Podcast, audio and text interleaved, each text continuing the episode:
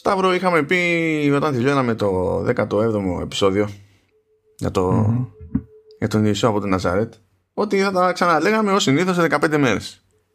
Ναι. Δεν ξέρω. Τι ξέρουμε να μετράμε, τι παίζει. Πού καημένοι τώρα, αυτά συμβαίνουν. Ναι, μας πήρε ένα μήνα μέχρι να ξαναβγάλουμε επεισόδιο showrunners, γιατί τύχανε πράγματα στη δική μου την πάντα, η αλήθεια είναι, και πολλά πράγματα με πήγανε καρότσι, και μία από τις απώλειες ήταν επεισόδιο showrunners, όχι επειδή δεν βρίσκαμε χρόνο να το γράψουμε, αλλά επειδή δεν άντεχα να δω οτιδήποτε για να πω ότι έχω προετοιμαστεί και υπάρχει ελπίδα να βγει το επεισόδιο να κάνουμε συζήτηση. Άμα το πίεζα το θέμα, θα ήταν ο Σταύρος και απλά θα μου εξηγούσε τι είχε δει και πώς είχε περάσει, ας πούμε, αυτό, και δεν θα είχα να προσφέρω τίποτα στην όλη διαδικασία. Εντάξει, και όταν επιλέγαμε το θέμα του συγκεκριμένου επεισοδίου και όλες, αν θυμάσαι, σου είχα πει πώς είναι η ψυχολογία σου πριν καταλήξουμε σε αυτό. Δεν ξέρω αν εν τέλει χρειαζόταν η προειδοποίησή μου. Όχι, εντάξει, όταν με είχες προειδοποιήσει περίμενα ότι θα ήταν πιο πίκρα. Αλλά εντάξει, ήταν κλασική περίπτωση Ευρώπης, αυτό έχω να πω. Κάπως έτσι, τέλος πάντων, προκύπτει ότι το αντικείμενο της συζήτησης σε αυτό το επεισόδιο είναι το Watership Down, που είναι μίνι σειρά παραγωγής BBC και Netflix. Τη διανομή εκτός Ηνωμένου Βασιλείου την έχει το Netflix,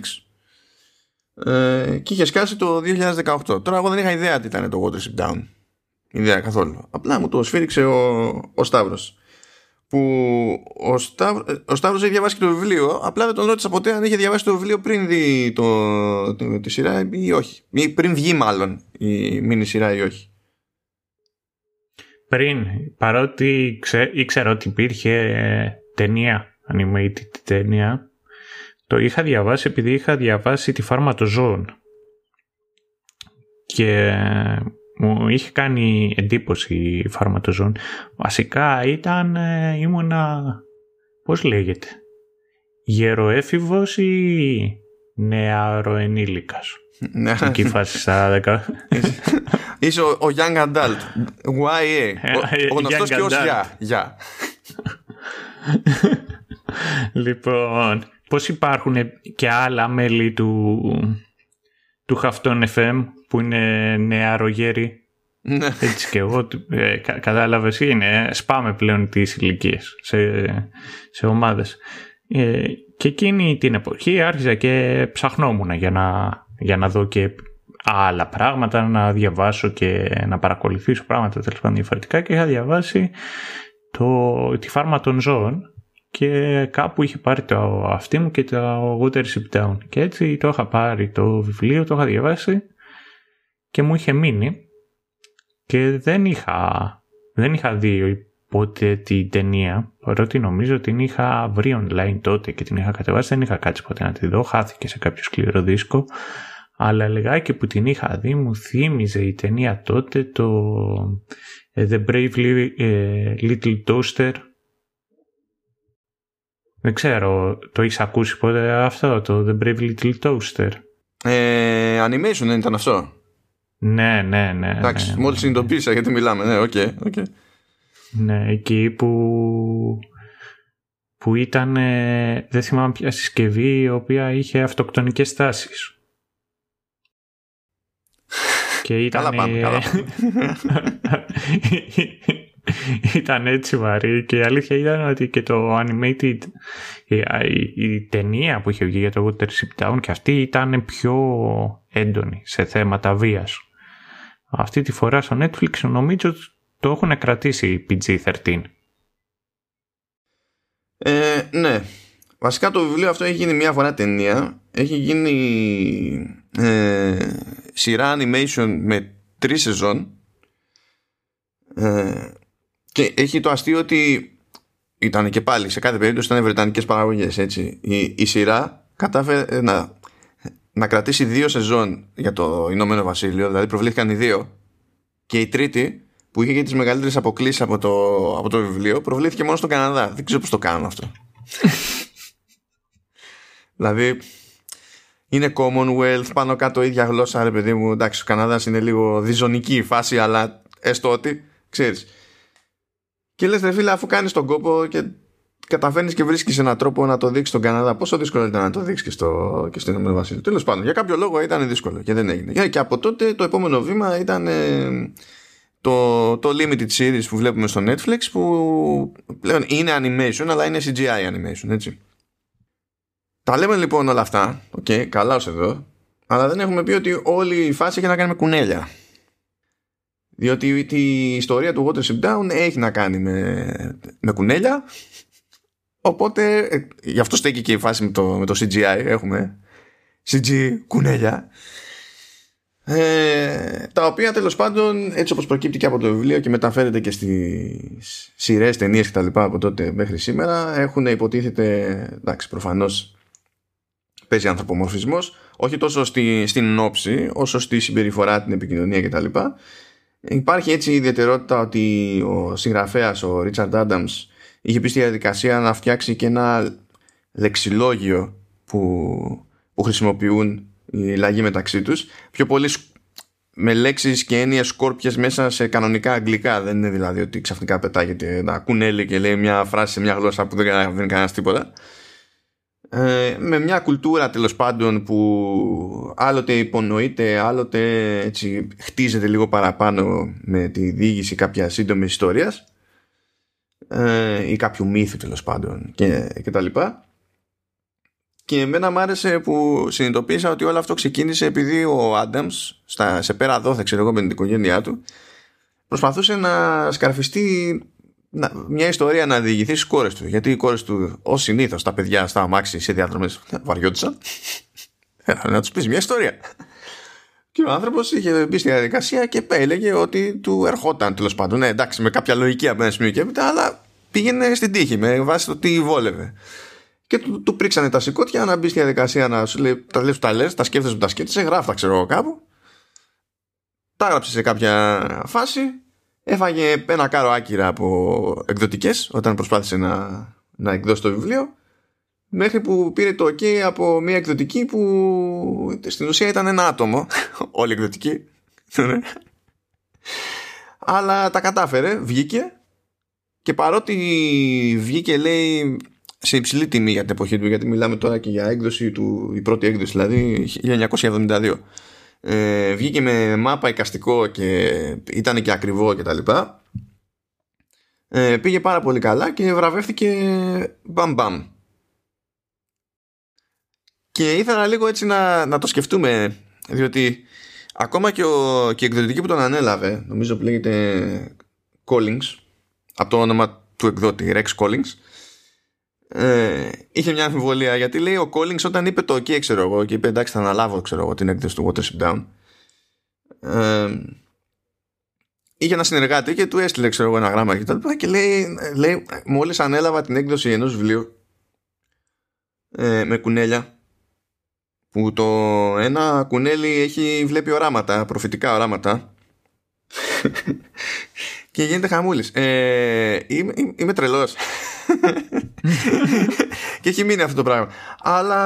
Αλλά του έκατσε. Και άμα το σκεφτείς λίγο έτσι, δεν είναι και περίεργο, ξέρεις. Για φαντάσου τον άλλον, δεν έχει ξαναγράψει ποτέ βιβλίο στη ζωή του, τουλάχιστον που να είναι fiction, γιατί προηγουμένως είχε γράψει. Και να πηγαίνει σε μεγάλες εκδοτικές και να λέει: έχω μια ιστορία με κουνέλια. Και το ένα είναι προφήτης. Πώς σας φαίνεται? Το έχουμε. Εντάξει, δεν νομίζω ότι θα είναι τόσο εξωγήινο για τους Βρετανούς. Είναι ο Πίτερ Ρόμπινς.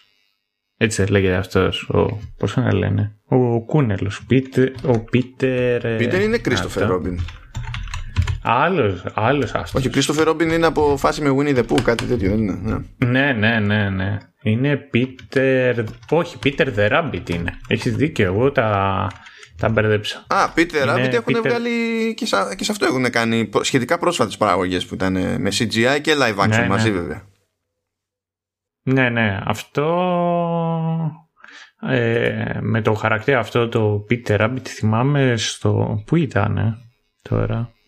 Στο Bath, στην Βρετανία. Δηλαδή ήταν μαγαζιά τα οποία ήταν αφιερώμενα μέσα με φλιτζάνια, πιάτα και τα πάντα. Είχε με τον Peter Rabbit τα λοιπά. Οπότε δεν ξέρω. Βέβαια ο Peter Rabbit έβλεπε οράματα, δεν νομίζω. Πιο πολύ αυτό με τα οράματα νομίζω θα ζόρισε. Ο Peter Rabbit είναι όραμα. Είναι όραμα. Ναι. Ναι. Να σου πω, να πω ένα ξεμπαρακό τώρα, έτσι. Είδα όλη αυτή τη σειρά. 4 επεισόδια είναι, 50 λεπτά περίπου. Έτσι. Είναι στην ουσία σαν μεγάλη ταινία. Έφτασα μέχρι το τέλος και εξακολουθούσα να μην αισθάνομαι σίγουρος για το τι ρόλο βαράει τη φράση Watership Down. Δηλαδή, πέρασε στο μυαλό μου ότι ήταν κάποιο είδος, ξέρεις, αλληγορία ή κάτι κτλ. Και μετά κάθομαι και ψάχνω λίγο και συνειδητοποιώ ότι ειδικά στα βρετανικά αγγλικά, Down είναι εναλλακτική ονομασία για το λόφο. Και λέω, ρε παιδιά, χάθηκε να υπονοηθεί λίγο καλύτερα αυτό μέσα στο ρημάδι, το έργο το ίδιο. Δεν είμαστε όλοι από το Ηνωμένο Βασίλειο. Τι να γίνει δηλαδή τώρα. Και υποτίθεται ότι το Watership Down είναι δηλαδή ένας λόφος που λέγεται Watership. Τώρα γιατί λέγεται Watership δεν ξέρω, αλλά είναι υπαρκτός λόφος. Είναι legit λόφος σε συγκεκριμένη τοποθεσία, έτσι κι αλλιώς. Δεν είναι δηλαδή απλά φανταστήκαμε κάπου ένα λόφο. Ναι, εδώ πέρα στο χωριό μου έχεις ένα λόφο πάλι που είχαν βρει μια τορπίλη, η οποία ήταν τζούφια, δεν είχε εκραγεί. Την είχαν βγάλει απ' έξω στη στεριά, την είχαν σκάψει για να πάρουν το δυναμίτι και να φτιάξουν δυναμίτι και να πετάνε για να σκοτώνουν τα ψάρια. Και μετά την ίδια την τορπίλη την έχουν ακόμα, δεν ξέρω και πόσα χρόνια, κοντά σίγουρα 80 χρόνια μετά. Την έχουν και είναι ουσιαστικά ένα μικρό βιτίο που το γεμίζουμε νερό και ποτίζουν εκεί τα κοντινά τα λουλούδια. Και έτσι παίρνουμε ένα μάθημα για τη χρησιμότητα και την αξία της ανακύκλωσης. Ναι, αυτό ναι. Οπότε αυτό είναι, ξέρω εγώ, τορπίλι down. Είναι εδώ πέρα, έχουμε ένα μέρος στο χωριό. Ναι, αλλά να, έμαθα λοιπόν κάτι παραπάνω. Έμαθα ότι ο λόφος λέγεται και down. Θα κάνω μια ψακτική μεταξύ γνωστών και τα λοιπά, να δω αν υπάρχει κανένας άλλος που το έχει πάρει χαμπάρι τόσα χρόνια ζει και μαθαίνει, διαβάζει, ακούει, συνδιαλέγεται στα αγγλικά και τα λοιπά, γιατί πιστεύω ότι οι πιθανότητες δεν είναι υπέρ της λέξης. Αλλά ναι, τέλος πάντων, ας τα αφήσουμε εκεί πέρα. Λοιπόν, να μιλήσουμε λίγο για την παραγωγή την ίδια πριν πούμε έτσι στα πιο συγκεκριμένα. Θα πετάξω τώρα κάτι ονόματα. Λοιπόν, James McAvoy, a.k.a. Ώστε να το θυμούνται οι περισσότεροι, γιατί μετά μου έρχονται πολλά στο μυαλό. Εγώ a.k.a. εμένα μου άρεσε στο Split του Shyamalan, ναι. Αλλά δεν είναι ο πιο ουγγρόλος. Δηλαδή, καλά, γενικά είναι και το ύψος και του βάθους ο McAvoy, αλλά φαντάζομαι σαν φάτσα πιο εύκολα να το θυμηθεί κάποιος ως νεαρό Professor X από τις πιο πρόσφατες ταινίες, ας πούμε, X-Men. Επίσης θέλω να πω έτσι, ότι ήταν και ο τηλεοπτικός God Emperor of Dune. Αυτό ήθελα να πω. Το πήγες πολύ παλιά. Γιατί νόμιζα ότι θα μου έλεγες γιατί τέτοια, ναι, που έκανε το σάτυρο εκεί στην Άρνια. Αυτό το ξεχνάς. Α, ναι, σωστά, έκανε το σάτυρο. Α, το διάβαζα. Σωστά. Λοιπόν, άλλο όνομα θα πω. Είναι Nicolas Hult. Εντάξει, νομίζω ότι ο πιο εύκολος τρόπος να συνεννοηθούμε εμείς μεταξύ μας, φίλε, εξάδερφε, Σταύρο, ναι. Είναι ποιος, να πούμε, ναι, Mad Max Fury Road, που ήταν το τυπάκι εκεί, το βαμμένο ταλαιπωρημένο, που περίμενε τη σειρά του να πάει από καρκίνο, αλλά ταυτόχρονα ήταν το comic relief στην ταινία. Ναι. Επίσης έκανε τον Tolkien στην ταινία Tolkien. Ναι, και έπαιζε και αυτός σε X-Men και έκανε το Beast. Ναι. Και νομίζω ότι ήταν το καλύτερο, γιατί αν ζούσε ο Tolkien νομίζω τέτοια θα το είχε γράψει ένα βιβλίο εκεί, πώς ήταν τα παλιά, τους τηλεφωνικούς καταλόγους, ένα τέτοιο που θα τον έκραζε. Για το, για το πώς δεν είναι καλός Tolkien. Και θα του έλεγε κιόλας ότι όλες αυτές τις θεωρίες για τη ζωή μου, ότι τις έχετε σκεφτεί μόνοι σας. Εγώ δεν είχα ποτέ τέτοιο σκοπό, δεν έκανα ποτέ τέτοια σκέψη και τέτοια. Ναι. Πάμε άλλο όνομα, John Boyega. Εκεί, όποιος τον θυμάται, περισσότερο από Star Wars, έτσι, δηλαδή κερατά, φαντάζομαι. Τι άλλο έχουμε, λοιπόν, Ben Kingsley. Εντάξει, εδώ νομίζω δεν θέλει την εξήγηση, παρότι έχει πάρει την κατρακύλα εδώ και τόσα χρόνια. Τέλος πάντων, οκ. Tom Wilkinson. Αυτός μπορεί να θέλει εξήγηση παραπάνω, παρότι είναι αναγνωρίσιμη επαρκώς, πιστεύω, φάτσα. Αλλά τι να πούμε ότι είναι πιο χαρακτηριστικό του. Είναι λίγο δύσκολο. Δεν μου έρχεται κάτι που να είναι, ξέρεις, τέρμα προφανές. Εγώ να σου πω πιο πολύ αυτό το ξέρω σαν φάτσα, ότι σαν ηθοποιό που σκάει μαζί με άλλους ηθοποιούς. Από ότι τον είδα κάπου και μου έκανε εντύπωση και μου έχει μείνει, αυτό θα ήταν ψέμα. Ναι, είναι καλός πάντως αυτός. Α, λοιπόν, ωραία, μιας και το θυμήθηκα αυτό.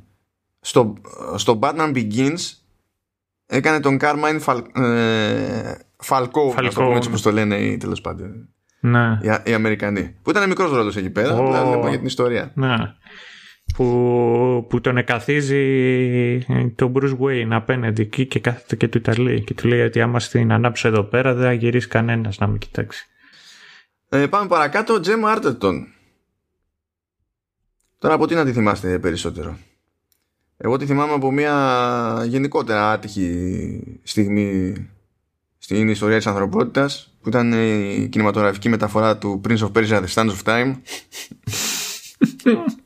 Ήταν λίγο λάθος γενικά η φάση. Είχε και άλλη άτυχη στιγμή, έχω να πω, το Hansel and Gretel Witch Hunters. Προσπάθησε σε κάποια φάση ο ατζέντη της να την κάνει mainstream, αλλά νομίζω ότι μετά πρέπει να φάγε κάποια σφαλιάρα ο ατζέντης της, δεν νομίζω. Γιατί έτσι το δικό μας τον πόνο εδώ πέρα, δεν ξέρω αν το ξέρεις, Σταύρο, αλλά έχει παίξει μια ταινία που λέγεται Byzantium και καμία σχέση δεν έχει με Βυζάντιο. Ναι. Και είναι του Νίλ Τζόρνταν και συμπροταγωνιστούσε με την Σέρση Ρόναν.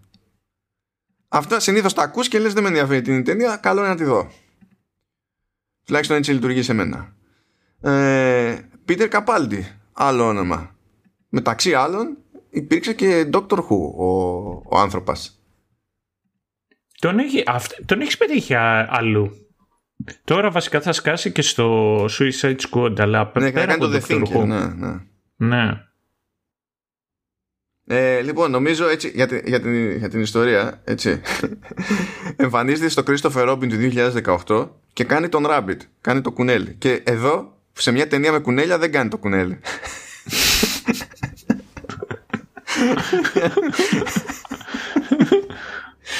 Απλά το αναφέρω έτσι, για τη γεύση που λένε. Και εντάξει, λοιπόν, έχουμε και Olivia Colman, η οποία... έχει φορτωθεί εκεί με κανένα Όσκαρ. Έτσι, έχει παίξει. Δηλαδή τώρα έπαιζε και στο The Father,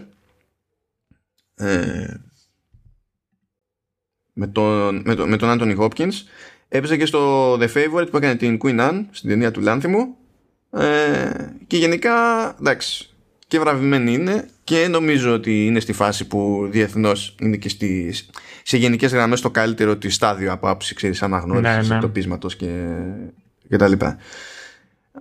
Από εκεί και πέρα έχουμε πιο mild stuff, περίπου όμως, γιατί υπάρχει και ο Ντάνιελ Καλούγια, ο οποίος είναι γνωστή φάτσα, από Black Mirror, είναι γνωστή φάτσα από το Get Out. Τώρα στο 2021 έχει το Judas and the Black Messiah. Δίνει. Rory Kinnear, εντάξει. Όσοι παρακολουθούν πιο πολύ γενικά αγγλικές παραγωγές θα τον καταλαβαίνουν και από το όνομα. Είχε παίξει και είχε κάνει και το τέρας του Frankenstein στο Penny Dreadful. Το κανονικό, όχι την άλλη, την πιο αηδία που ήταν στο Los Angeles.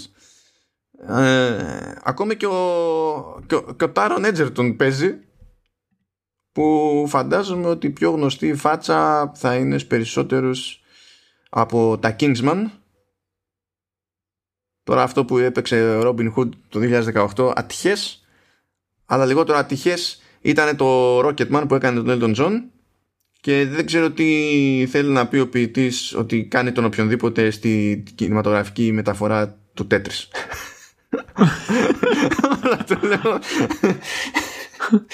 Το λέω έτσι για την ιστορία. Όλοι αυτοί, παιδιά, όλοι αυτοί έχουν αναλάβει, και ακόμη περισσότεροι δίνουν τις φωνές τους.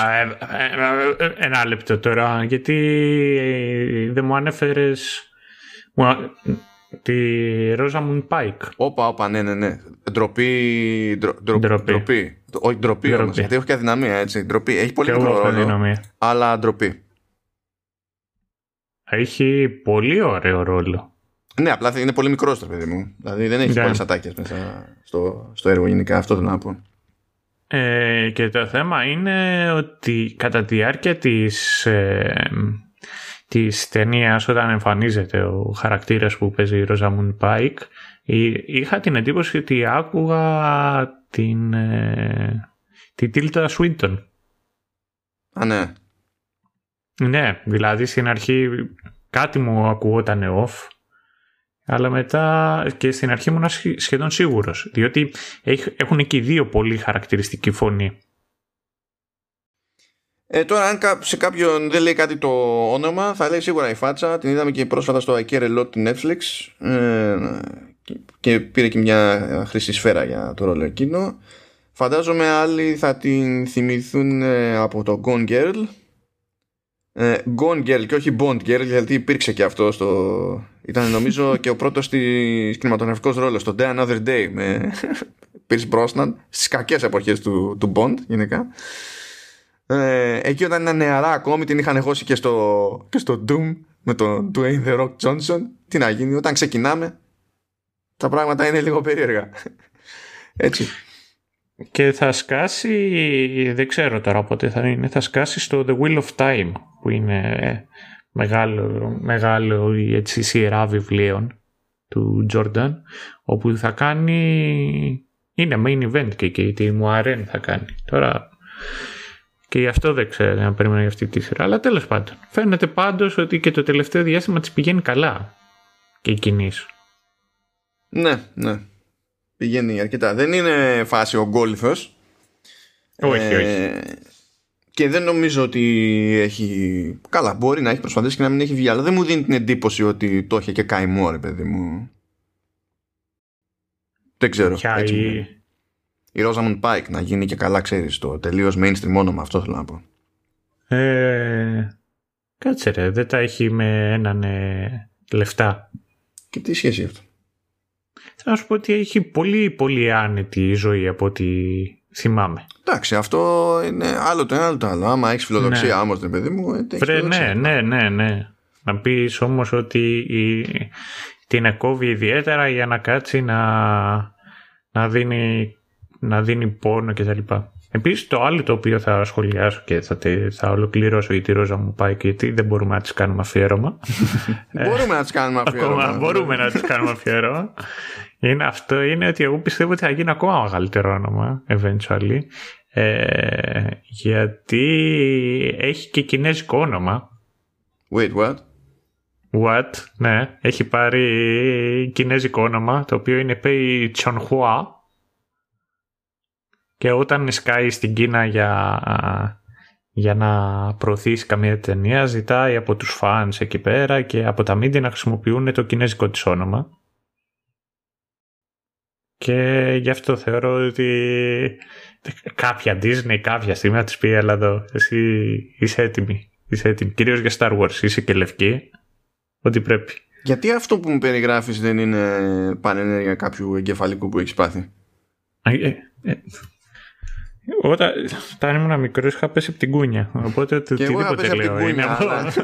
Δυστυχώς αυτό που περιγράφεις ισχύει. Αυτό είναι που με προβληματίζει εμένα. Και είναι, λέει, και τέτοιο. Δηλαδή τώρα που το βλέπω μία στα γρήγορα, είναι ότι και ο σύζυγός της και η ίδια έχουν σκάλαμα, λέει, με Κίνα και έχουν δύο γιους και δύο τους γη μιλάνε μανδαρίνικα.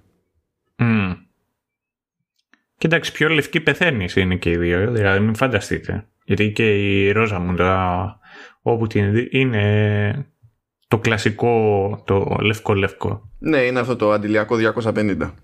Ναι, αυτό. Για πάνε ενδεχόμενο. Αλλιώς καρκίνος, ξέρω εγώ. Είναι τέτοιο. Ναι, αυτό, ναι. Ναι, οκ, εντάξει. Ας αφήσουμε λοιπόν τη Rosamund Pike με αυτό το high note. Ναι. Τώρα αυτό έχει το περίεργο ότι ακριβώς επειδή είναι βρετανική υπόθεση όλη αυτή η παραγωγή, υπάρχει το περιθώριο να μαζέψουν όλα αυτά τα ονόματα, ακριβώς επειδή για αυτούς, ξέρεις, είναι όλη φάση ντόπιοι και είναι μια ιστορία που έχει αγαπηθεί στον τόπο τους και τα λοιπά, και έχουν ένα κίνητρο παραπάνω να χωθούν.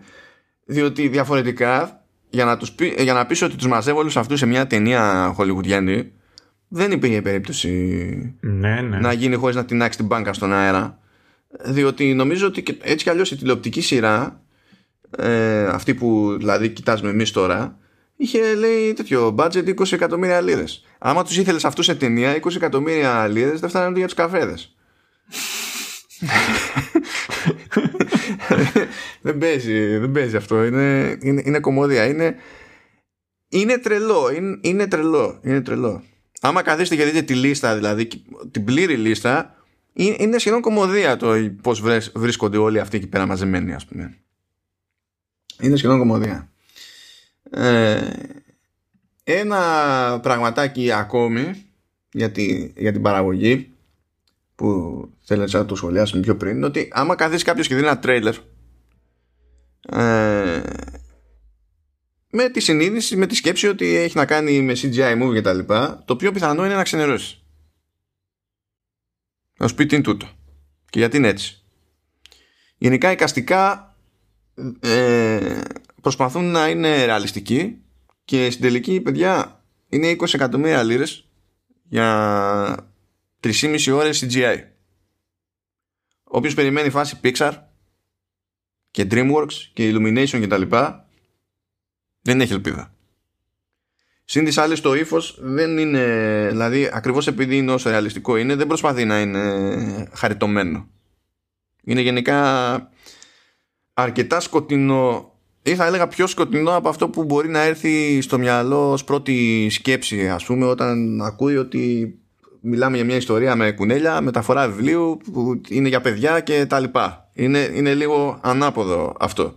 Και νομίζω ότι είναι και κλασική περίπτωση ευρωπαϊκής προσέγγισης στο στήριο. Γιατί να μην είναι, δηλαδή δεν κατάλαβα. Τι σημασία έχει που είναι για παιδάκια, γιατί πρέπει να το κάνουμε να είναι όλο τίγκα στο χρώμα και χαρούμενο κτλ. Θα έχουμε εδώ τα κουνέλια που έχουν περάσει από μάχες και μάχες και έχουν σημάδια από τις πληγές. Τους λείπουν κομμάτια από τα αυτιά κτλ. Τι είναι, βετεράνοι εδώ πέρα, όχι αηδίες.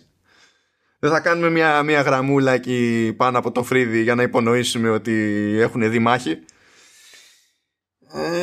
Ναι, οπότε προετοιμαστείτε για αυτό ψυχολογικά, έτσι. Είναι λίγο δύσκολο να σας κερδίσει με την εικόνα και τη γενικότερη αισθητική, πιστεύω, αλλά θα έλεγα μην το αφήσετε να σας αποτρέψει.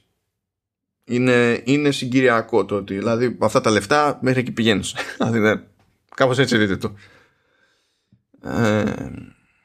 Και για την ιστορία, πριν μπούμε έτσι στα πιο βαθιά, έτσι, το τελείως γενικό περίγραμμα της ιστορίας έχει να κάνει με μια ομάδα από κουνέλια, τέλος πάντων, που φεύγουν από την, ας πούμε, οικογένειά τους. Πώς θα το πούμε αυτό, ρε, στα ελληνικά? Δηλαδή, αλήθεια. Φωλέα. Ναι, φεύγουν από τη φωλέα τους. Φωλιά, στο πούμε, τέλος πάντων. Ναι, φωλιά.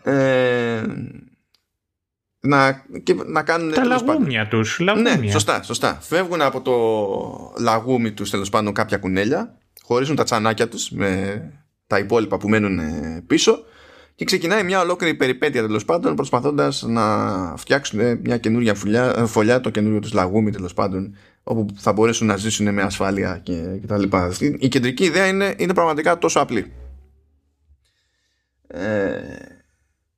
Και είναι από τα πράγματα που σε όποιον και να τα πεις δεν ξέρει ο άλλος τι να υποθέσει. Δηλαδή είναι τόσο απλό το κόνσεπτ που μπορείς να κάνεις ό,τι θέλεις στη διαδρομή. Και μπορείς να βασιστείς σε κάτι τέτοιο και να γυρίσεις κάτι ή να γράψεις κάτι που να ανήκει σε οποιοδήποτε είδος. Ό,τι θες κάνεις, ένα ταξίδι είναι. Και να συμπληρώσω πριν μπούμε έτσι στα πιο, ας το πούμε, βαθιά. Έκανα λοιπόν ένα κόπο να ασχοληθώ και με το soundtrack. Πρώτα είδα βέβαια τη σειρά και μετά κάθισα και άκουσα το soundtrack ξεχωριστά. Τώρα καθώς έβλεπα τη σειρά, η αλήθεια είναι ότι δεν μου έκανε κάτι συγκλονιστική εντύπωση, που φάνηκε αρκετά, ας πούμε, προβλέψιμο και σχετικά άτολμο το soundtrack ως μια σούμα από συνθέσεις. Αλλά έχει νόημα να τα ακούσει κάποιος ξεχωριστά μετά για να βγάλει έτσι μια πιο συγκεκριμένη εικόνα. Και στη διαδικασία αυτή έμαθα ότι συνθέτης είναι ο Χουάν Φεντερίγο Χουσίθ, που είναι Αργεντίνος, και δεν είμαι σίγουρος για το πώς κατέληξε σε τέτοιο κονέ. Γενικά ο τύπος είναι πιο της κλασικής προσέγγισης. Είναι του φεστιβάλ, είναι της εκτέλεσης και τα λοιπά, παρότι έχει και συνθετικό έργο, ας πούμε, αρκετό, και στη τηλεόραση και στον κινηματογράφο. Αν και στον κινηματογράφο περιορίζεται κυρίως σε ισπανόφωνες, ας πούμε, παραγωγές. Γι' αυτό και δεν μου έκανε, ξέρεις, με τη μία κλικ το όνομα. Και στην τηλεόραση είναι πιο πολύ ισπανόφωνες. Δηλαδή είναι λίγο περίεργο το ότι φύτρωσε στο Watership Down και στο οποιοδήποτε Watership Down. Και χαζεύοντας τώρα, πετυχαίνοντας σε διάφορες συνθέσεις, είναι σαν να μην είναι σίγουρος για το που το πάει το πράγμα. Δηλαδή έχει κάποια κομμάτια τα οποία φαντάζουν κατάλληλα πιο πολύ, ξέρεις, για οπερετικά χαλιά. Έχει κάποια κομμάτια που όντως, δηλαδή ειδικά όταν προσπαθεί τέλος πάντων να ντύσει κάποια σκηνή δράσης και τέτοια, όντως κινούνται σε πιο κινηματογραφικές νόρμες που υπάρχουν για τέτοιου είδους σκηνές, χωρίς βέβαια να παίζει κάποια τσαχπινιά και να πεις πω αυτό, ξέρω εγώ, είναι ένα κομμάτι που θα μου μείνει, χωρίς να είναι άσχημα. Δεν είναι άσχημα, αλλά σου βγάζει λίγο ότι, ξέρω εγώ, μήπως βαριόταν κιόλας. Ξέρω εγώ, μου βγάζει, μου ήταν λίγο περίεργο όλο αυτό. Έχω ξεχωρίσει μερικά κομμάτια, νομίζω είναι καμιά δεκαριά, από τα 36 τέλος πάντων του soundtrack, που στέκονται λίγο καλύτερα. Θα υπάρχει στη σημειώση του επεισοδίου το σχετικό link και για Apple Music και για Spotify, για να πάρετε μια ιδέα από αυτά που μου κάθονται καλύτερα, τέλος πάντων. Αλλά ναι, δεν θα πέταγα τη σκούφια μου για την περίσταση, η αλήθεια είναι. Το άλλο που μου κάνει εντύπωση είναι ότι υποτίθεται πως για την προώθηση της ταινίας είχε γίνει κονέ για opening και ending theme, που είναι το ίδιο κομμάτι βασικά. Είναι ένα κομμάτι που λέγεται Fire on Fire, που το έγραψε και το ερμήνευσε ο Sam Smith, ο οποίος είναι όνομα με τεκτόπισμα. Βρετανός κι αυτός, εντάξει. Είναι όνομα με εκτόπισμα και διεθνές εκτόπισμα. Και δεν πολύ καταλαβαίνω γιατί στο άλμπουμ του soundtrack δεν βρίσκεται αυτό το κομμάτι μέσα. Δηλαδή, εντάξει, μπορεί να παίζει κάποιο κουφό κόλλημα μεταξύ των labels ή δεν ξέρω τι διάλογο παίζει σε αυτή την περίπτωση. Απλά θα περίμενα να είναι και αυτό μέσα στα τόσα κομμάτια. Δηλαδή 36 κομμάτια είναι. Χάθηκε να έχει ένα 37ο, που θα ήταν και ο πιο κράχτης. Ναι. Να κάνω μια υπόθεση πάνω σε αυτό. Μήπως αυτό έπαιξε όντως legit, αλλά έπαιξε με τον τρόπο με τον οποίο η σειρά προβλήθηκε στη Βρετανία, στο BBC, και δεν επέζησε στο Netflix. Ακόμα και έτσι, το soundtrack δεν φταίει, εγώ. Το soundtrack το κάνω σε δισκογραφική. Ναι, μία είναι η δισκογραφική εκεί πέρα. Ακόμα και αν πεις ότι σε διαφορετικές περιοχές μπορεί να έχουν, ξέρεις, κάποιο κονέ για τη διανομή, ας πούμε. Πάλι η πηγή είναι μία, παιδί μου. Δεν ξέρω τι έχει πει εκεί πέρα. Κάνει λίγο περίεργα. Anyway, Αυτά τέλος πάντων και για τη μουσικούλα. Οπότε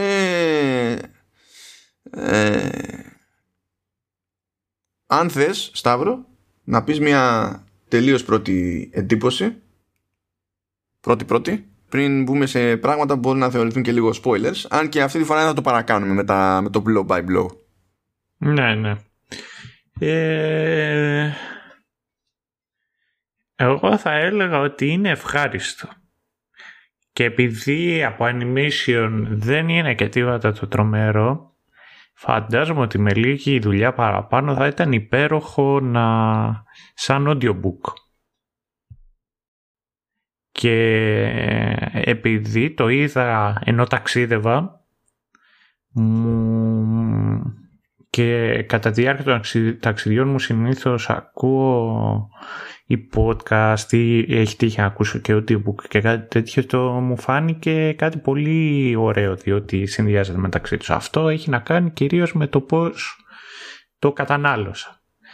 Τώρα για την ίδια τη σειρά σας σειρά, στο animation όχι, δεν είναι τίποτα το τρομερό. Μου θυμίζει τουλάχιστον σε animation και σε γραφικά early PlayStation 3, κάτι τέτοιο, που είναι του 2018, άνετα μπορούσε να ήταν κάτι το πιο καινούριο. Παρ' όλα αυτά,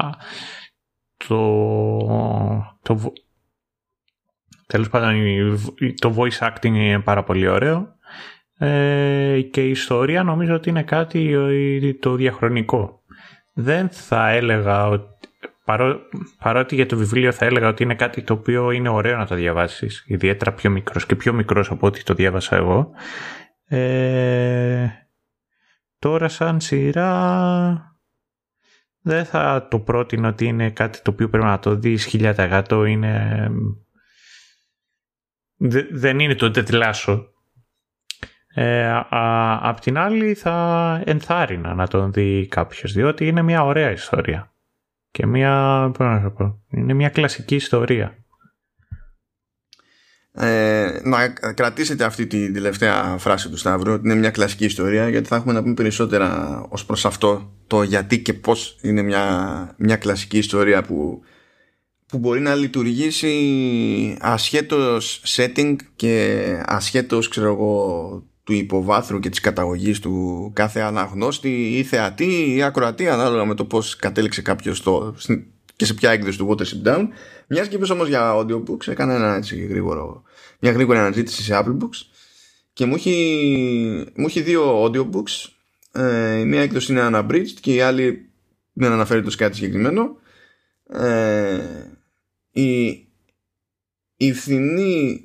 Στη φθηνή ανάγνωση είναι από Clive Mantle, που αυτή τη στιγμή δεν ξέρω ποιος είναι, λυπάμαι. Η ακριβή έκδοση, που φαντάζομαι γι' αυτό είναι ακριβή, έχει πάρει διπλάσια, δηλαδή είναι στα 10 ευρώ η πρώτη που είπα και στα 21 αυτή που θα πω τώρα, διαβάζει ο Peter Capaldi. Οπότε εντάξει, αποδέχομαι, ξέρω εγώ, σε αυτή την περίπτωση.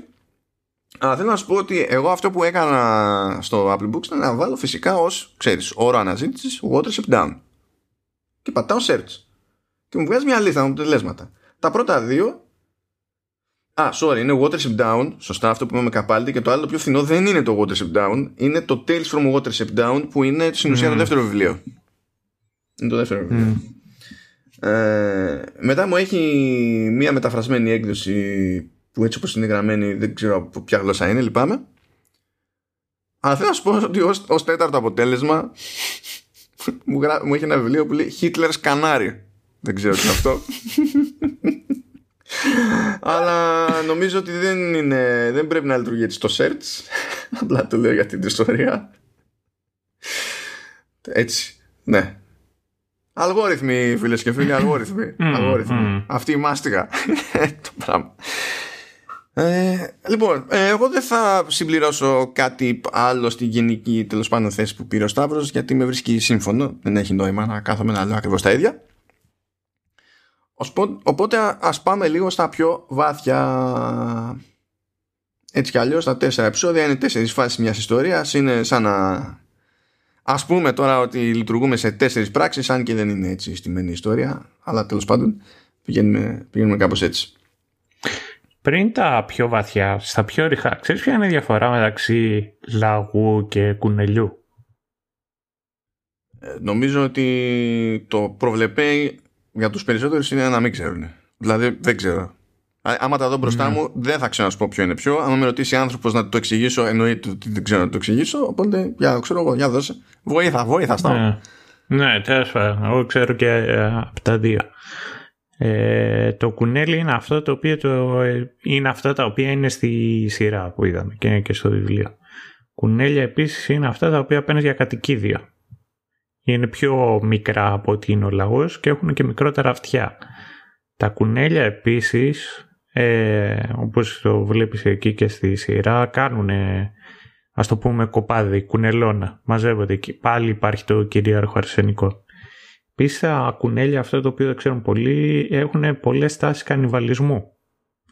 Και είναι κλασική κίνηση του κούνελου. Γιατί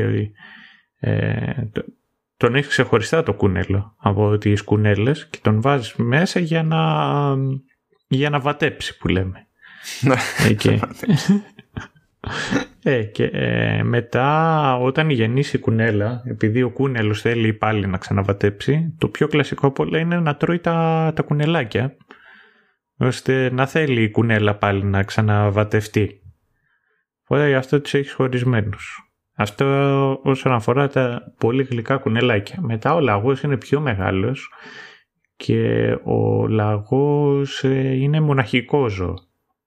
Δηλαδή δεν είναι με άλλους λαγούς. Και αυτό αν πετύχεις και έξω στην εξοχή δύο τέτοια πλάσματα να παλεύουν, αυτά είναι κουνέλια. Οι λαγοί δεν πλακώνονται μεταξύ τους. Τα κουνέλια πλακώνονται συνέχεια το ένα με το άλλο. Για το συνήθως τα αρσενικά μεταξύ τους. Και ο λαγούρας έχει και πιο πυκνό τρίχωμα και είναι και άγριο ζώο. Δηλαδή δεν επιζεί στην αιχμαλωσία. Εμείς έχει τύχει να βρούμε χτυπημένο λαγό και τον είχαμε πάρει, θυμάμαι, του παππού μου και ήταν εκεί στο καφενείο. Τον είχαμε εκεί για μια μέρα, τον εταΐσαμε λιγάκι να συνέλθει. Δεν κάθεται ήσυχος. Δεν βγάζει άκρη. Επίσης έχει κάτι τεράστια νύχια, σε κάνει κομμάτια. Δεν είναι αστεία τώρα η λαγή. Τελικά τι τον κάναμε αυτόν? Τον εδώσαμε. Δεν τον φάγαμε, αλλά δεν θυμάμαι τώρα. Νομίζω τον εδώσαμε στο γείτονα, ο οποίος το κάπου τον πήγε και τον άφησε. Τέλος πάντων.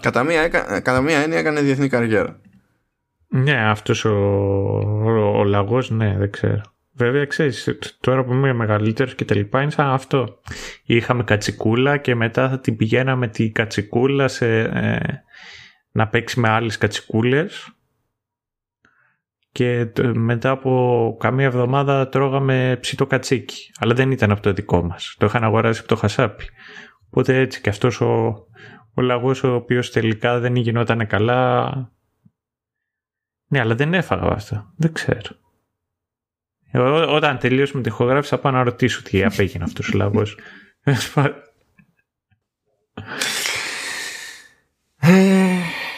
Ωραία, λοιπόν, οριστικά. Κάναμε και τέτοιο. Είναι επεισόδιο entertainment. Αυτό. Ναι, αυτό, ναι. Οπότε, για να δώσουμε λίγο πόνο. Λοιπόν, στο πρώτο μέρος της ιστορίας, από τα πρώτα πράγματα που παίρνουμε χαμπάρι είναι ότι υπάρχει ένας λαγός που λέγεται Fiverr,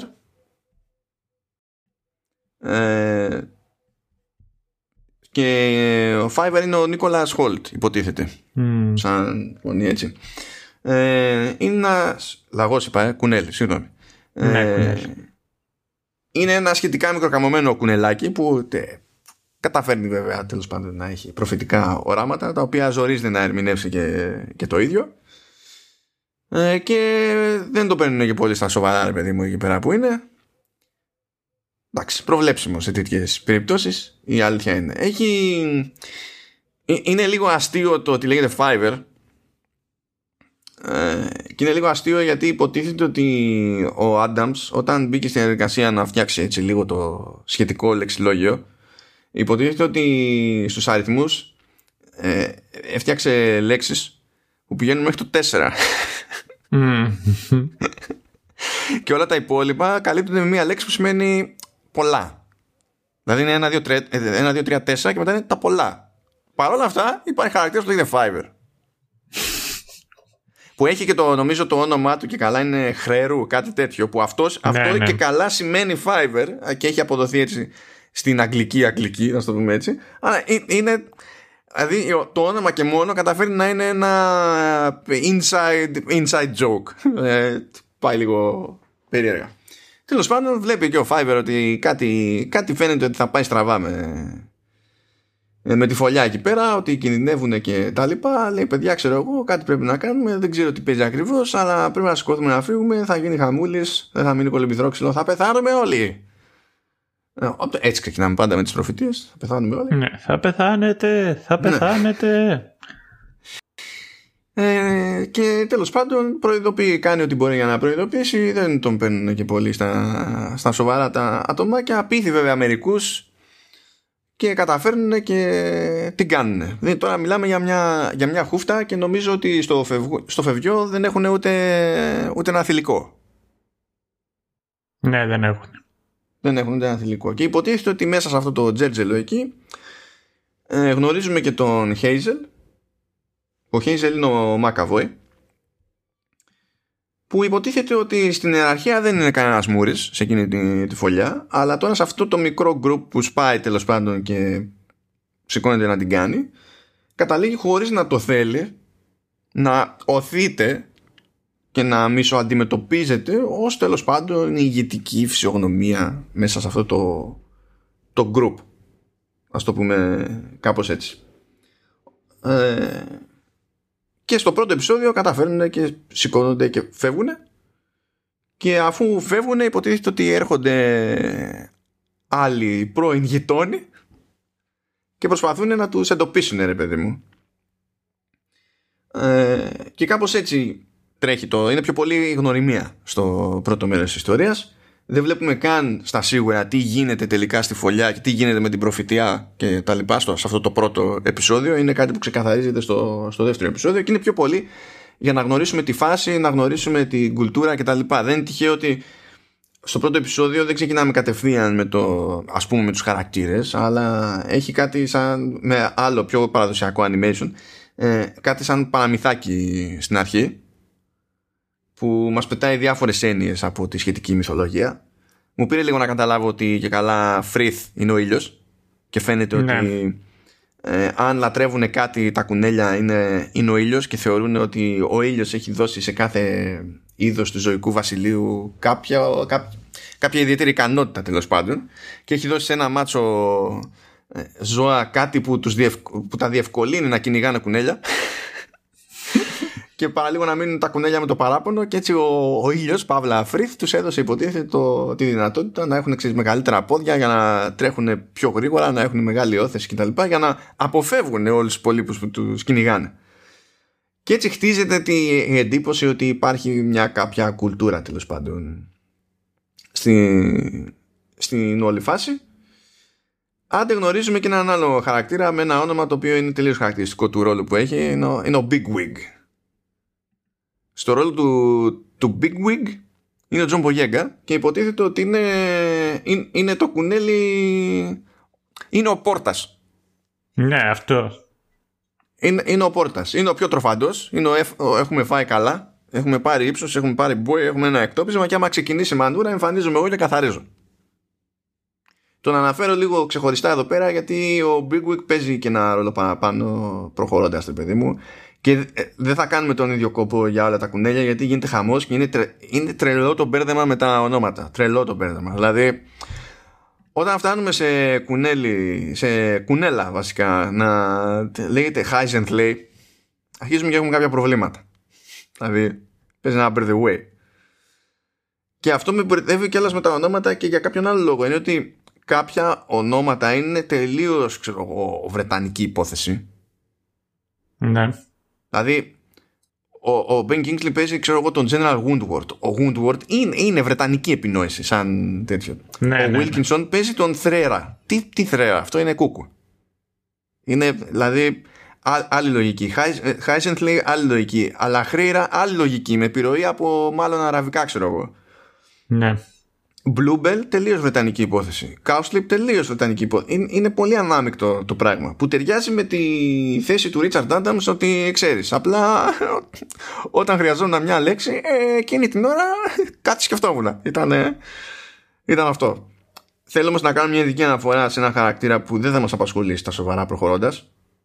Mm-hmm. Αλλά πιστεύω ότι από το όνομα και μόνο αξίζει τον κόπο. Είναι ο Captain Orkis. Ναι. Που εγώ θα λέω ότι πάντα είναι ο Captain Orkis. Γιατί και ο ρόλος του είναι τέτοιος στην ιστορία. Και άμα το δεις γραμμένο στα λατινικά, εκεί, δηλαδή εκεί είσαι Έλληνας, εκεί πάει το μυαλό. Δεν έχει τώρα. Λυπάμαι. Αυτή είναι η μία και μοναδική αναφορά στον Captain Orkis. Θα κάνουμε σε αυτό το επεισόδιο. Το λέμε για την ιστορία. Λοιπόν, σε αυτή τη φάση, σε αυτό το στάδιο, λοιπόν, το πρώτο, Σταύρο, δεν ξέρω αν έχεις σκέψεις για τη φάση, για το setup. Όχι, όλα καλά. Εσύ? Εγώ απλά θα αναφέρω πάλι ένα χαρακτήρα, γιατί παραλίγο να το ξεχάσω. Η Ολίβια Κόλμαν, η βραβευμένη με Όσκαρ και τα λοιπά, που είπαμε Queen Anne, ιστορίες και τα λοιπά, παίζει μια κουνέλα εδώ που λέγεται Strawberry. Strawberry, ωραιότατος. Ωραιότατο. Έτσι, παίζει τη φραουλίτσα. Αυτό, έτσι, θα το αφήσω εκεί. Τώρα στο δεύτερο μέρος είναι που μαθαίνουμε τι έγινε, ξέρεις, και καλά βγήκε αληθινό το DVD, επαληθεύτηκε η προφητεία του Fiverr ή δεν επαληθεύτηκε η προφητεία του Fiverr. Και τελικά, ναι, έπεσε μέσα ο Fiverr, διότι υποτίθεται ότι, και εδώ είναι που αρχίζει και έχει λίγο ζουμί, ξέρεις, με διάφορες προεκτάσεις το θέμα, υποτίθεται ότι εκεί πέρα που ήταν η προηγούμενη φωλιά, είχε μαρκαριστεί το σημείο για construction. Οπότε σκάσανε εκεί οι bulldozers, αρχίσανε να κάνουν και κατέρευσε η φωλιά, ρε παιδί μου, και πλακώθηκαν τα περισσότερα κουνέλια. Και πάει έτσι το πράγμα. Ξενερώνει τον group όταν τον μαθαίνει, εντάξει, όπως είναι και φυσιολογικό, γιατί τους βρίσκει, υποτίθεται, ένα άλλο κουνέλι που υποτίθεται ότι τους έψαχνε πιο πριν, αλλά ήταν και στη φωλιά, πρόλαβε και είδε τι έγινε, τραυματίστηκε και έτρεξε μετά να τους βρει, να τους ειδοποιήσει. Και προφανώς μπορούμε να πούμε ό,τι να είναι τώρα, ξέρεις, εδώ πέρα για το ρόλο της ανθρώπινης δραστηριότητας στο περιβάλλον και τέτοια, παρότι ο Άνταμς θα επιμένει ότι δεν είχε τέτοια πρόθεση. Είναι πολύ εύκολος παραλληλισμός αυτός, αν και δεν νομίζω ότι τελικά γενικά σε όλο το story τον πηγαίνει κάπου. Ναι. Είναι πιο πολύ σαν να είναι κάτι που συμβαίνει στο φόντο, ρε παιδί μου, κάπως έτσι. Νομίζω ότι η σειρά είχε τέτοιο περισσότερες ανησυχίες από ότι στο βιβλίο. Αυτό δεν το ξέρω, εσύ έχεις διαβάσει το βιβλίο, οπότε μας λες. Ναι. Ειδικά για τον τρόπο με τον οποίο προβάλλονται οι άνθρωποι και το αντίκτυπο το οποίο έχουν. Από ό,τι θυμάμαι, το βιβλίο το είχα διαβάσει πριν, έχουν περάσει αρκετά χρόνια τώρα. Αλλά αυτό το οποίο μου είχε μείνει ήταν ότι στο βιβλίο τουλάχιστον ο άνθρωπος είναι απλά ένας ακόμα χαρακτήρας. Ένας βασικά χαρακτήρας. Ναι, είναι ένας ακόμα από τους εχθρούς του κουνελιού. Δεν είχαν μπιφ προσωπικό τα κουνέλια, όπως φαίνεται εδώ πέρα στη σειρά. Απλά το μοναδικό το οποίο θυμόμουν ήταν ότι βλέπανε τον άνθρωπο σαν force of nature. Δηλαδή κάτι το οποίο θα έρθει κάποια στιγμή και όταν έρθει δεν μπορείς να κάνεις κάτι γι' αυτό, δεν μπορείς να το αντιμετωπίσεις. Ενώ νομίζω στη σειρά ήταν πολύ πιο έντονος και ο περιβαλλοντικός, έτσι, να το θέσω, ο ρόλος ο οποίος έχει ο άνθρωπος ο οποίος έρχεται να καταστρέψει τη φύση. Στο ποτάμι επιπλέει κάτι το οποίο είναι πλαστικό.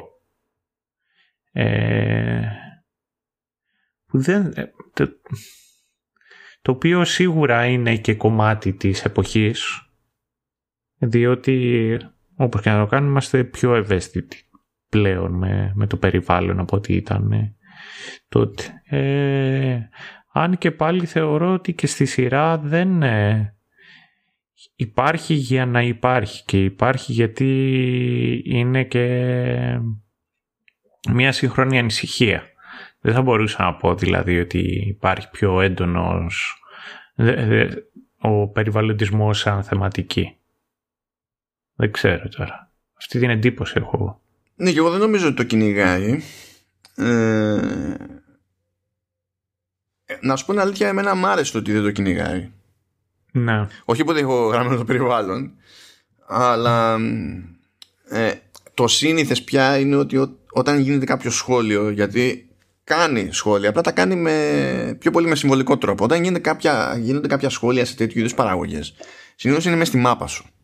Τελείως. Δηλαδή είναι λίγο το ιαπωνικό το στυλ. Θα έχει κάνει όλα νιανιά για 20 λεπτά. Λες, τα καταλάβαμε, σταμάτα, άσε με. Και 5 λεπτά αργότερα σου λέει, σε περίπτωση που δεν το θυμάσαι, να στα ξαναπώ όλα από την αρχή. Είναι λίγο, ξέρεις, too much.